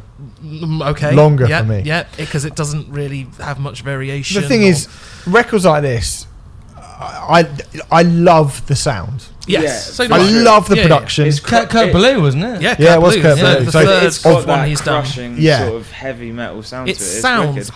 brilliant. I mean, when it's good, I think it's fucking great. agreed. Yeah, Like it's great, and I've got to be honest. I'm I've never been massive on High on Fire. To be honest, I really Yeah. like Sleep. Um, I like Snakes of the Divine a lot. I tried to get into like Blessed Black Wings and Oh, did you not Death like Exist Blessed Black Communion. Wings? Well, I did not like it. I just I. It's something that I, you know, I'd, I'd never, I'd probably never Yeah. choose to put that on. Yeah. Do you know what I mean? I thought Snakes of the Divine the only album of theirs that I really would ever go. And it's been a long time since I listened to that. So, you know, I tried, especially during the noughties when they were kind of coming up as Yeah. a big deal. Like, I really tried with High on Fire a lot. Mm. And I saw them supporting Fear Factory. I saw them a couple of times. And I was never like massively, massively into it. Um, I always sort of preferred Sleep. I and so I didn't prefer have a lot of excitement really going into this record. The riffs are sh- pants shittingly good all the way yeah, through. yeah. Yeah, they are. See, I, I disagree. Really? Yes. I thought c- because this is a weird thing for me, and I know I should you shouldn't compare them, but because it was Kurt Ballou's production, like for me, that's so instantly recognizable as like the, the drum sound and the guitars. Like f- for me, like it, it, it sounded like not quite Slayer, not quite Motorhead, produced by and trying also a smidgen sounding like a really bad Converge. And I know that sounds like a stupid comparison, but like It does a uh, it, there, they were just when they went into like a do do do do do do do do Yeah. into like it was just a bit slower and and didn't have um what's his name on drums and Converge Ben Koller. yeah like.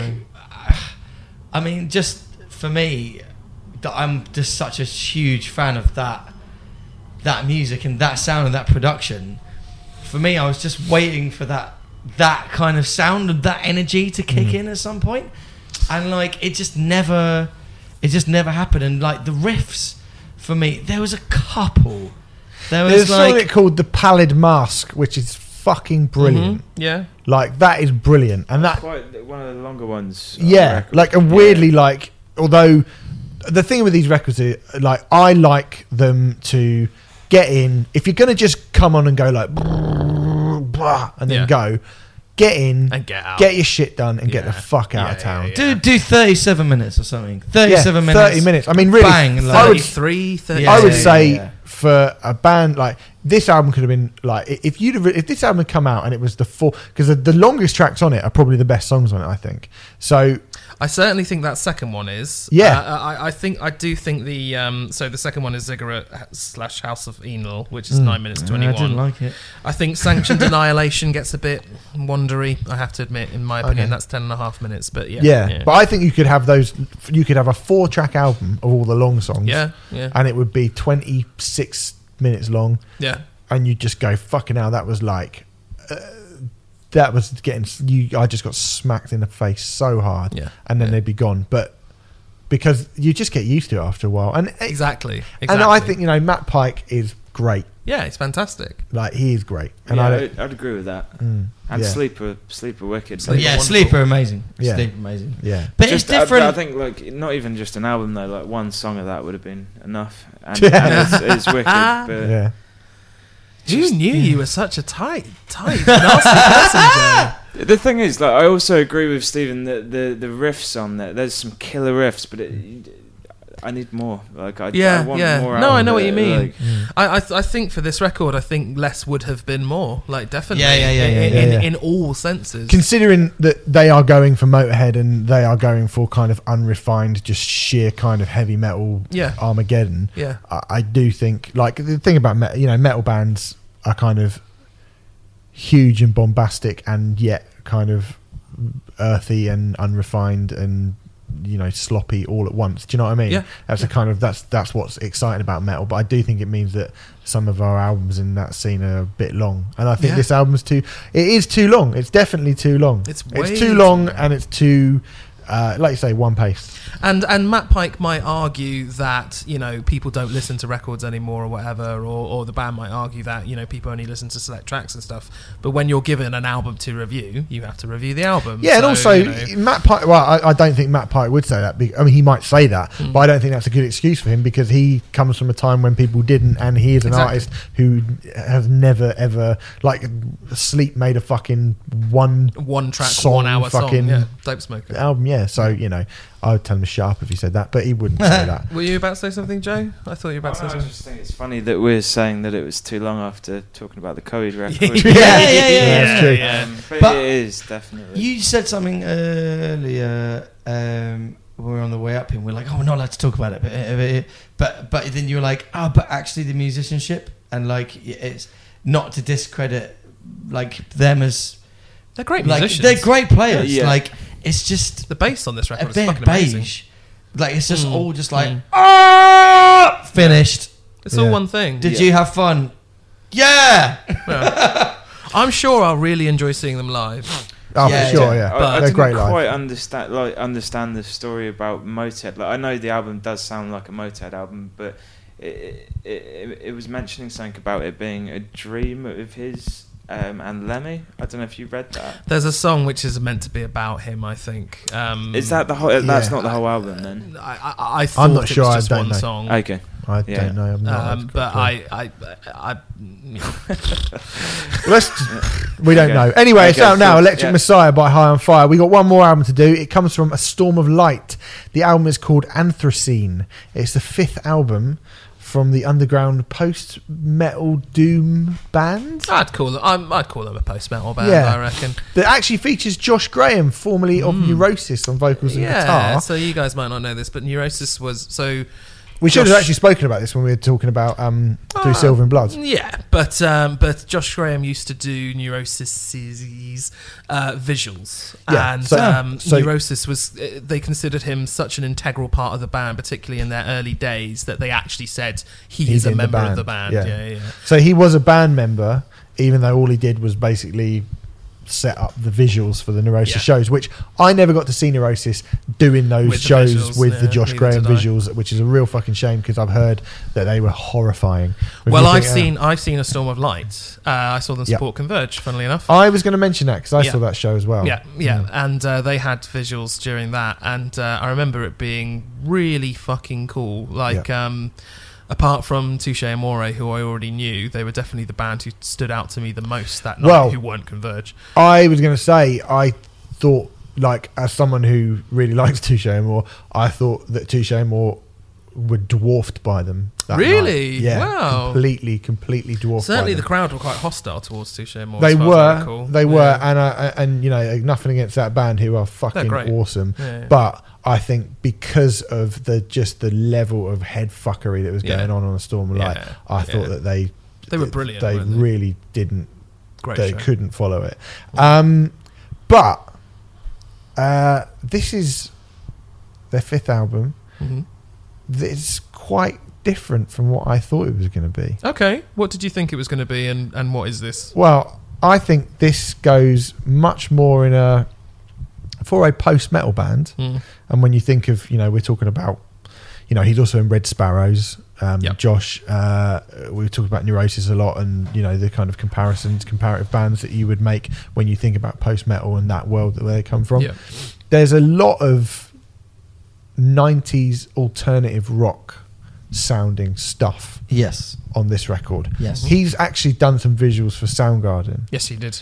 and I think Soundgarden are a very maybe not bullseye, but a damn close musically speaking. Obviously, they don't have Chris Cornell's Mm. voice, Mm. but tonally, the guitars and some of the things that the band do is not a million miles away from. I also thought of bands like a looser version of Prong, Mm.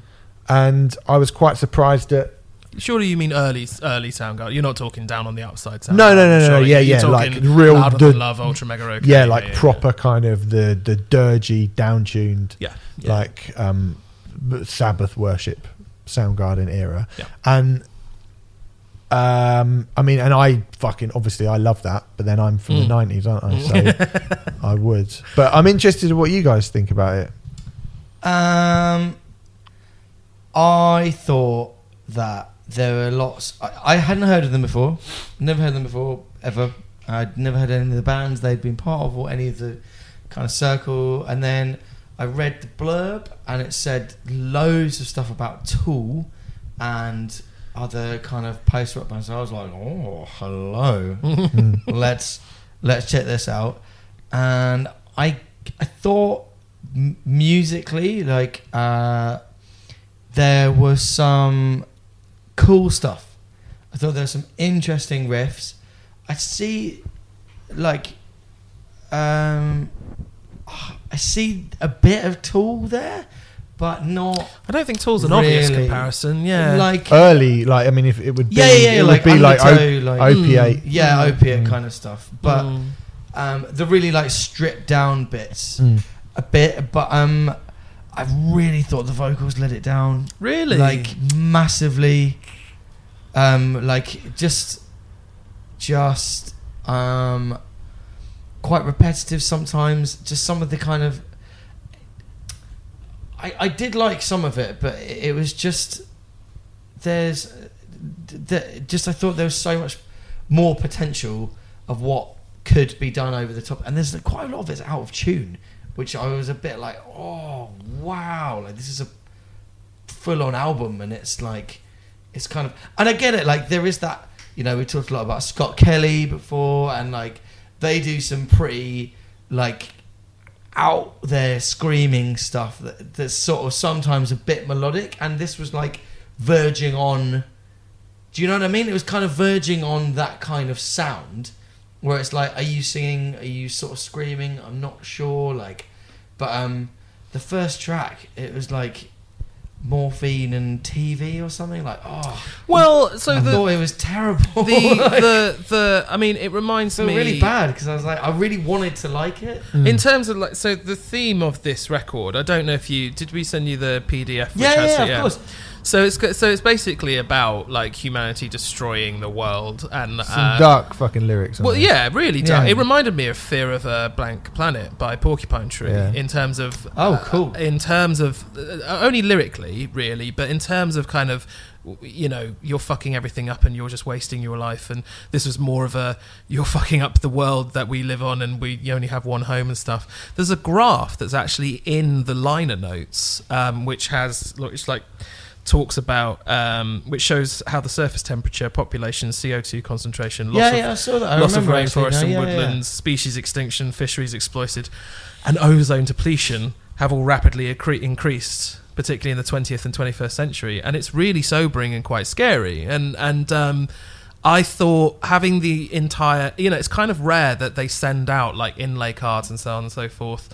Uh, the all of the artwork and stuff like that in, in terms of uh, press materials, and they only tend to do it if they really want you to see that stuff. So Mm. I thought within context of this record, I understand what you're saying, but I thought within context it was, you know, it's a vitally important thing to say at the moment. Yeah. You know. Yeah, yeah. And they had a whole. They had loads of interesting photographs of like protests Yeah, and like yeah. cars burning in It's streets cool and stuff. Like, I, I- I did, but I, so th- for me, actually, I saw all that stuff and I was like, "Fuck, this is exciting." Right, right, right. And then I But the listened and I was like, Mm. uh, Ah, well, mm, okay. "But that's just that's just me." Like, I, I I understand what you're saying, but at the same time, I mean, I really like this band. I have to. Cool, okay. I really, Cool, really cool. do like them. yeah, I like this record a lot. Um, yeah, I, I, I, I think it's really good. I think I, I, do actually quite like the vocals. There's one there's one song um, I think it's just called "Life Will Be Violent," which has some extraordinary dynamics, and um, Josh Graham screams the title over and over again, but it's in a voice that reminds me of like Phil Anselmo meeting Perry Farrell from Jane's Addiction. Okay. You know, and I think that's such an interesting mix.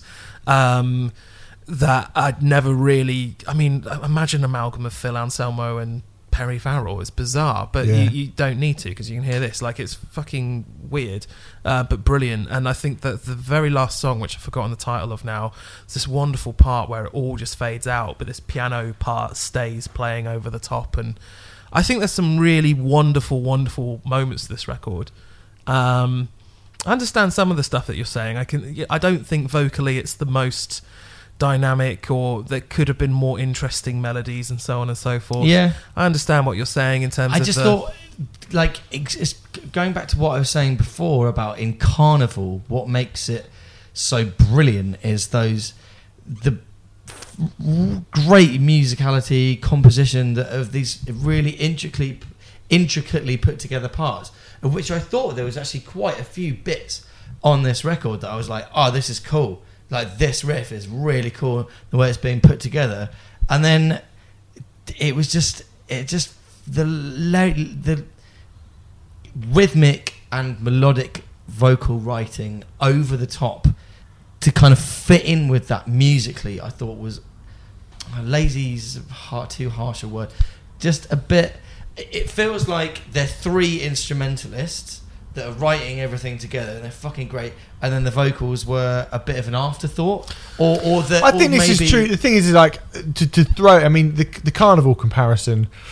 Uh, I'm not sure that you should be comparing them to Karnivool in any way, really, because Okay. Drew is a proper singer. And the thing is that when I think like the bands that this most reminds me of, I like, like I said, Prong. I think Unsane are another one. Mm-hmm. It used to be bands, three pieces in the '90s that would end up playing this kind of really like this. To me, is almost a pitch black darker version of those kind of 90s alt metal bands like Mm. not so much soundgarden because obviously they had chris cornell but Mm. certainly like i say helmet prong maybe quicksand um Mm, yeah, you know but like a really super dark version of those and, bands and also a, pro- a proggy version of those bands as Yeah, well. yeah, yeah. You know, it's like six songs and yeah of course something. yeah and and uh, you know like you say musically they are like much more interesting and but that used to just be like we're a fucking we're a metal band we're a, a, a punk rock band you don't have you don't give a f- like those bands never felt like any of them really gave a fuck about the vocals. They would just like bark it out. And I think Yeah. when you're saying shit like on there's one on on slow motion apocalypse. He's I don't know what the line is off the top of my head, but he says something about getting stabbed in the back on the street and then a tramp filming it for his phone and uploading it to social media. I mean, Jesus, like it's brutal. It's a And on record of the time, Yeah, yeah. on Dim, uh, he says uh, he's just talking about like a kind of typical Trump supporter type redneck American. He says, he says, um, he says, "Fuck the world, I only love my country." He says, "Life is precious until birth," and shit like that is like. Like kind of abortion stuff, isn't beautifully, Yeah, yeah, of course, like yeah. beautifully, you know, like fuck the rest of the world. I don't care about global warming. I don't care about the rest of the world, but I love America. Yeah, like, yeah. um, he was Yeah. like, "You're another lying bullshit patriot," and all that stuff. It is delivered. It doesn't need like it's it's pure anger. He's It's furious. pure Okay. anger. Yeah. Like f- Okay. you know, fuck Yeah. a fucking nice melody for it to come out on. Fuck being in tune. Like it's Yeah, take your glass absolutely built castles out. yeah, Fuck soothing fucking melody, like like proper anger. And I, I think like This is no Radio One sh- bullshit that we're talking about. yeah, like I, I, I, I really like this. But I wonder if it's my age and the, the sort of the reference points I have for it and stuff that I grew up really, really liking. It just really reminds me of like a really cool mix between Cult of Luna and Unsane. Yeah, yeah. I, But I, Cult of Luna is so fucking good at where they put and how they put their rhythmic like screams. Even though a lot of the time he has the same kind of tone, the places that he puts it and the way that it, Listen, I'm not saying they're it's better than Cult of attacked. Luna. No, like, no, no, you know, no, do you know what I mean? I'm just I'm saying, not like, saying that either. stylistically, I think it's similar. Like- I suppose we're going to have to agree to disagree then, Will. Yeah, but I will go back and I will go back and listen to it again. Sweet. Okay. Well, there you go. Uh, Storm of Light. Anthroscene is the album. Uh, before we finish up, we asked our readers. Ha! Not readers, are they? They're bloody listeners. They don't read. Um, we asked uh, people on Twitter uh, for a few questions for you chaps. Um, they were nauseatingly sucky to you, most of them. Were they really? Yeah, they really were. Oh, that's so nice. um, uh, this one is, I think, the height of the uh, of the suckiness is from Sam Slate, who says, uh, "Will, what's it like being the natural successor to Mike Patton, Maynard James Keenan, Greg Puciato?" Oh, wow. Should not have read that. slurp, slurp, slurp. Sorry, they've actually got a balcony here. I'm just going to uh, walk out and start conducting London as a. That's a nice thing to say, though, isn't it? Uh, how That's does a it nice thing feel? to say. Can I just answer yes? Yes. That's so. That is very kind. Uh, you're probably wrong. Um, if I'm, I don't know what to say to that. Um, that's pretty cool. Um, I mean, that is something to aim for. Like, Yeah. I guess. I guess Yeah. like that sounds cool. Um, I they three are three of my huge idols. So Mm. yeah. Yeah. that's amazing. He also says, um, "Joe, your your style is unique and incredible. Who are your main kind of inspirations, apart from Scott Kelly? It's Just Scott Kelly. Just Scott Kelly. Just Scott Kelly. Um, uh, tons. Um, uh, a lot of Adam Jones from Tool at the moment. It changes all the time. Um, obviously Brent Hinds. Um, Yeah. There's, there's, There's a lot of that. that. penultimate. We discussed this last week, but the penultimate song on. Uh, I, I just love it when you go on that full on Brent Hinds freak out. Thanks. Yeah, the it's fucking great. Song. So Mm. good because, um, yeah, it's definitely a nod to Mastodon, but like, I think it's as good. As Brent Hinds going off on one, Nah. uh, Joe's Joe's doesn't think it. What do you think? I, I think it's. I think it's. Yeah, I mean, it's definitely. I mean, actually, funnily enough, uh, somebody did ask a question. Uh, Neil Pike said, "Favorite Mastodon track and what's it like to be compared to them?" I know you guys have played with Mastodon. Um, good well, you got so I know you guys love Mastodon. Must be fucking cool to hear people like sort of make those comparisons. Yes, I mean it's, it's I'm, yeah, it's like they're probably our favorite collective band other than Tool. I think Mm. probably. Um, my favorite Mastodon track. Mm, think the track that really, really, really got me into them uh, is probably I've forgotten the name of it off the top of my head. I just Leviathan is the is my favorite album at the moment this week. Yeah, me too. But uh, this that's this week.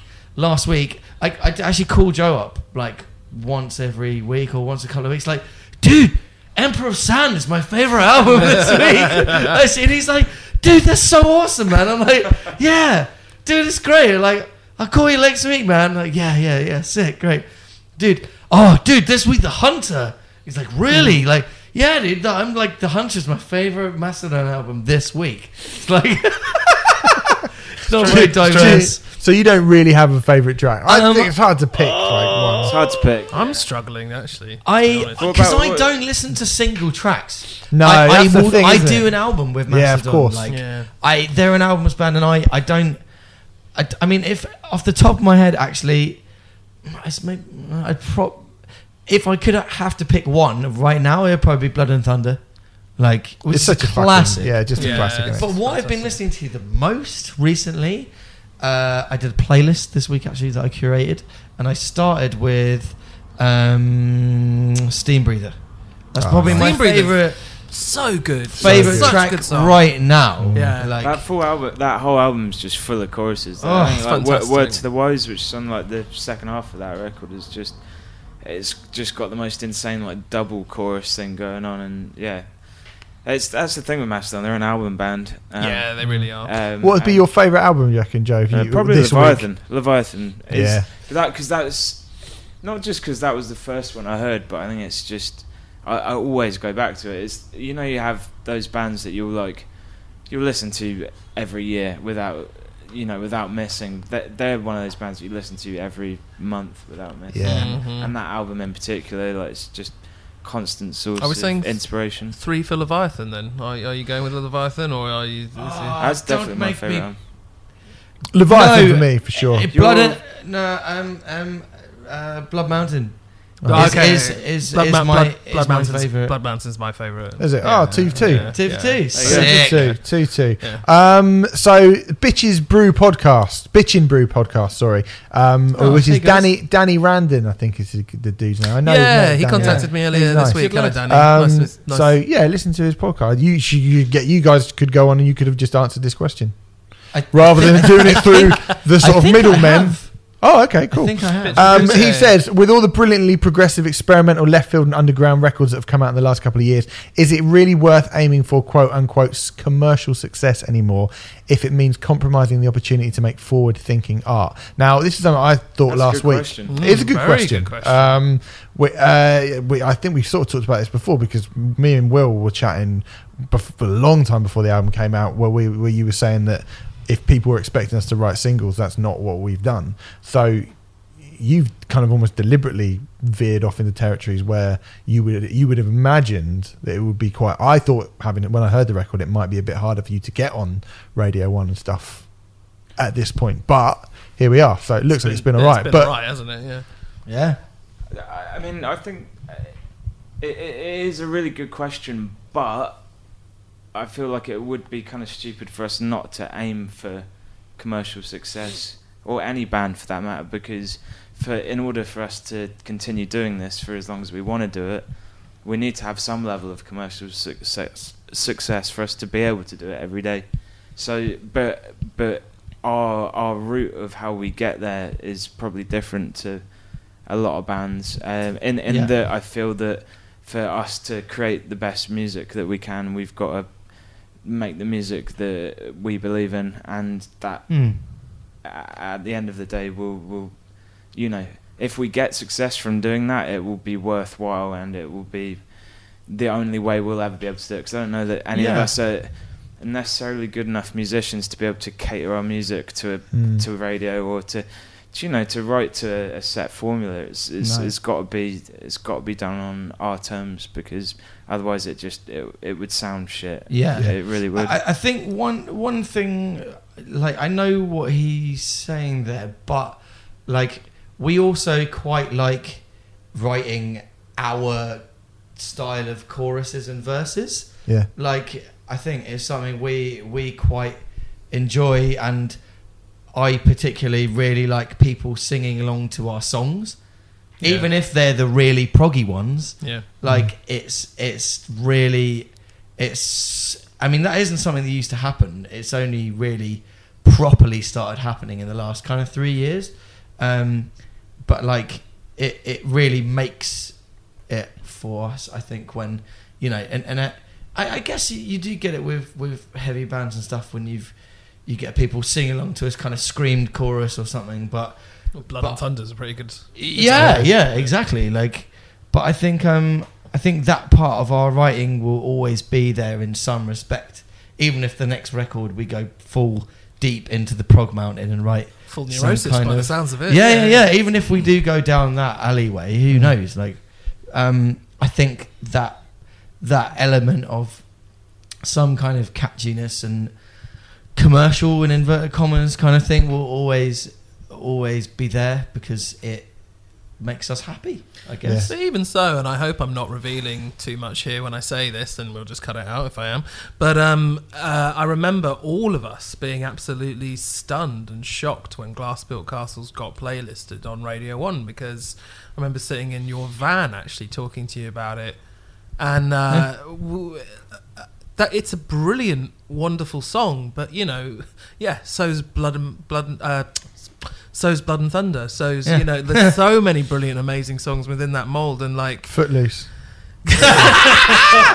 oh right, I thought it um, and it just it we, it was shocking because we just don't. That's not the music that I associated with being on Radio One. And it's so fucking awesome that it is, and Yeah. that you've They're managed to still supporting continue doing that. They're still supporting us Yeah, very yeah, much so, man. Like you know, and, and Like- that's that's amazing. That's yeah. Congratulations for sucking the right cocks, guys. yeah. I mean, feel dirty now. we're literally no band will ever come on here ever again. Um, Alex Ing says uh, you got obviously got a very wide range of musical influences. What band or artist that you love do you think would surprise people? We, uh, me and Will listen to quite a lot of hip hop. Do you? oh, okay. Yeah. Yeah. Like what? Uh, all sorts. Like you're gonna have heard of him. No, but I, wa- Whatever they want to say. be interested. All right, fine. Immortal Technique. I tweeted you the other day. You did, did. you check it out? Yeah.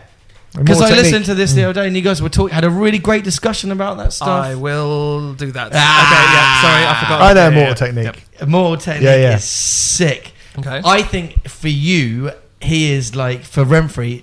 This is the perfect, absolutely perfect in in into hip hop because Okay. it's like it is fucking dark and brutal. And it, it, he's like the kind of death metal of hip. uh, This is a ridiculous thing to say, it's a comparison, but like he's so quick and smart Okay. and uses like loads of physics terminology and stuff Oh well, like that. if to- it's physics terminology, you know, then I'm straight. but, yeah, Remfry Dedman, physics to physics degree and masters. no, Um, but I- okay, I, no. think it and and it, it's it's some of the stories that he tells in some of the um some of the records uh, are like.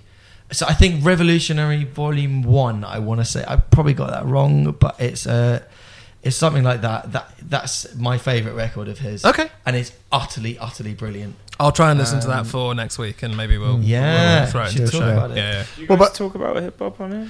Well, we, a little bit. I mean, I we did we did start talking about hip hop. I Yeah, think the there's great little some things. debate about it. Yeah, really I think there'll be some interesting. stuff that we would cover. But I mean, what sort of um, you, do you like? What are you into, I, Joe? at the moment, I'm listening to John Wayne. Um, I don't even know where I found him, but he's got John a couple, Wayne? He's got a couple of albums out, and it's it's sick. right, check it out. Um, The, the cowboy, Yeah, it Have sounds you like checked cowboy. out Childish Gambino? Yeah, Yeah. Childish Gambino, is yeah, great. yeah, a I lot of old Wu Tang stuff actually. yes. Um, happy Uh. days. yeah. You're gonna be doing a fucking like uh, hip hop, Limp Nah. Biscuit style album next. That's- that's- Will with See, a I- red I- cap I on hate backward. Limp Bizkit. Yeah. you've got to Yeah. do. You've got to do a cover of Nookie or something. Oh mate, Did it all for the Nookie. the Liam Nookie. absolutely loves it. Yeah. Does When he puts Course it on he in the does. van and we're, Joe and I always at the back, we're like, well, stick our headphones on, listen to the podcast then, eh? All right. Well, um, last question. This is from the Saint Pierre snake invasion. Hey. Oh, those yeah. guys. Did Love they say, guys. why did you steal our fucking bass?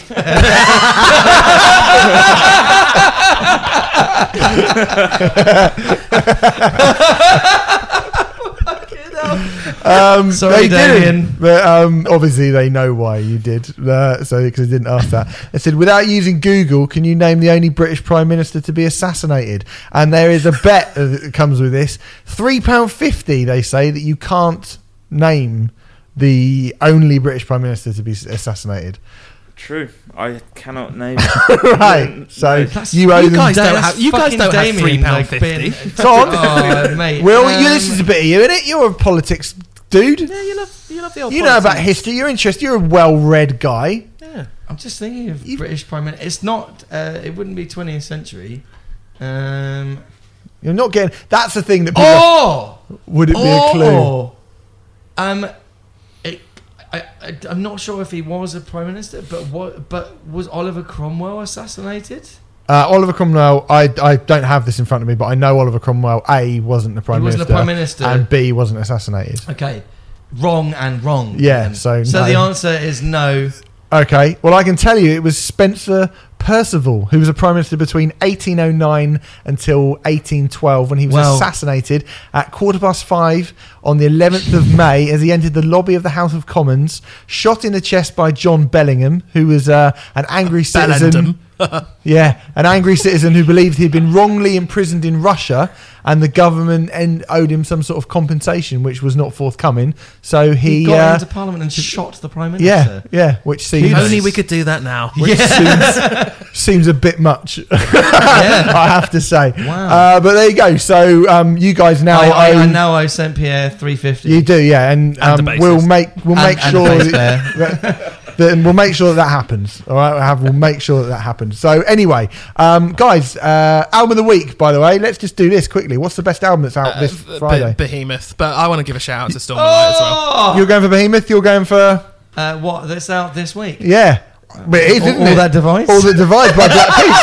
Oh, Remfry! That's a Fuck good point. yeah. That was oh, set up Oh, oh, okay, okay, okay. set 'cause up we- so I, I, perfectly I thought, I for thought, you. I thought we did it for the, the album reviews. You're- okay, okay. You're No, no, no, no, no. dead to me, Rem. Okay, no, no, no. Uh, yeah, I the- knew the what Black it was. Peaks record. Yeah, I yeah, knew yeah, what yeah. it was. Oh, for fuck's that was an easy plug. Hey guys, Come on. don't worry. I'm gonna. I'll ditch this guy. yeah. um, hey, uh, You're not. You're not going to your get anyone. your compar- show is my Uh, I show, would guys. You're not going to get. Your any- show if is I'm my being show. objective- You're not going to get anyone else If comparing I'm, uh, neurosis to sex. So you know. yeah. Yeah. If I'm being objective, I'd say it, it, Be- Behemoth. But uh, you should buy our album. Behemoth? Yeah. Yeah, Behemoth. Behemoth. Behemoth is great, um, but I, I, I think I'd just take you guys over Behemoth. Oh, come on. It's Yeah. my it's my favorite. The All Behemoth right. is my favorite album by uh, bands beginning with the letter B this week. Uh, anyway, Breaking my so, balls, yeah, man. so there you go. Good luck with the record, guys. It is very genuinely It's very good. fantastic. Please come Yeah. out here just Yeah. to talk to me, really. Oh, fuck this guy. Um, uh, we'll be back next week um, reviewing new albums from. Oh, well, I haven't written who we're reviewing. From High on Fire, Coheed and Cambria, Behemoth, and A Storm of Light. Looks like, Oh, just looks like I didn't bother fucking looking who we're reviewing next week, did I? So, but we will be reviewing somebody else. Oh, Uh, go to sorry. musicism.net and put in uh, Riot at the checkout for 25% off all your courses to make you a better guitarist and singer and uh, person. yes. Yeah, you could definitely do with that, Remfry. Yeah, all right. After this week, fucking, you invite people on and just mug them off. We're buds. We're good mates. You know, it's a laugh. Yeah. I've been Yeah. on tour with these fuckers, man. Like, Hanging we've been with through your the wars.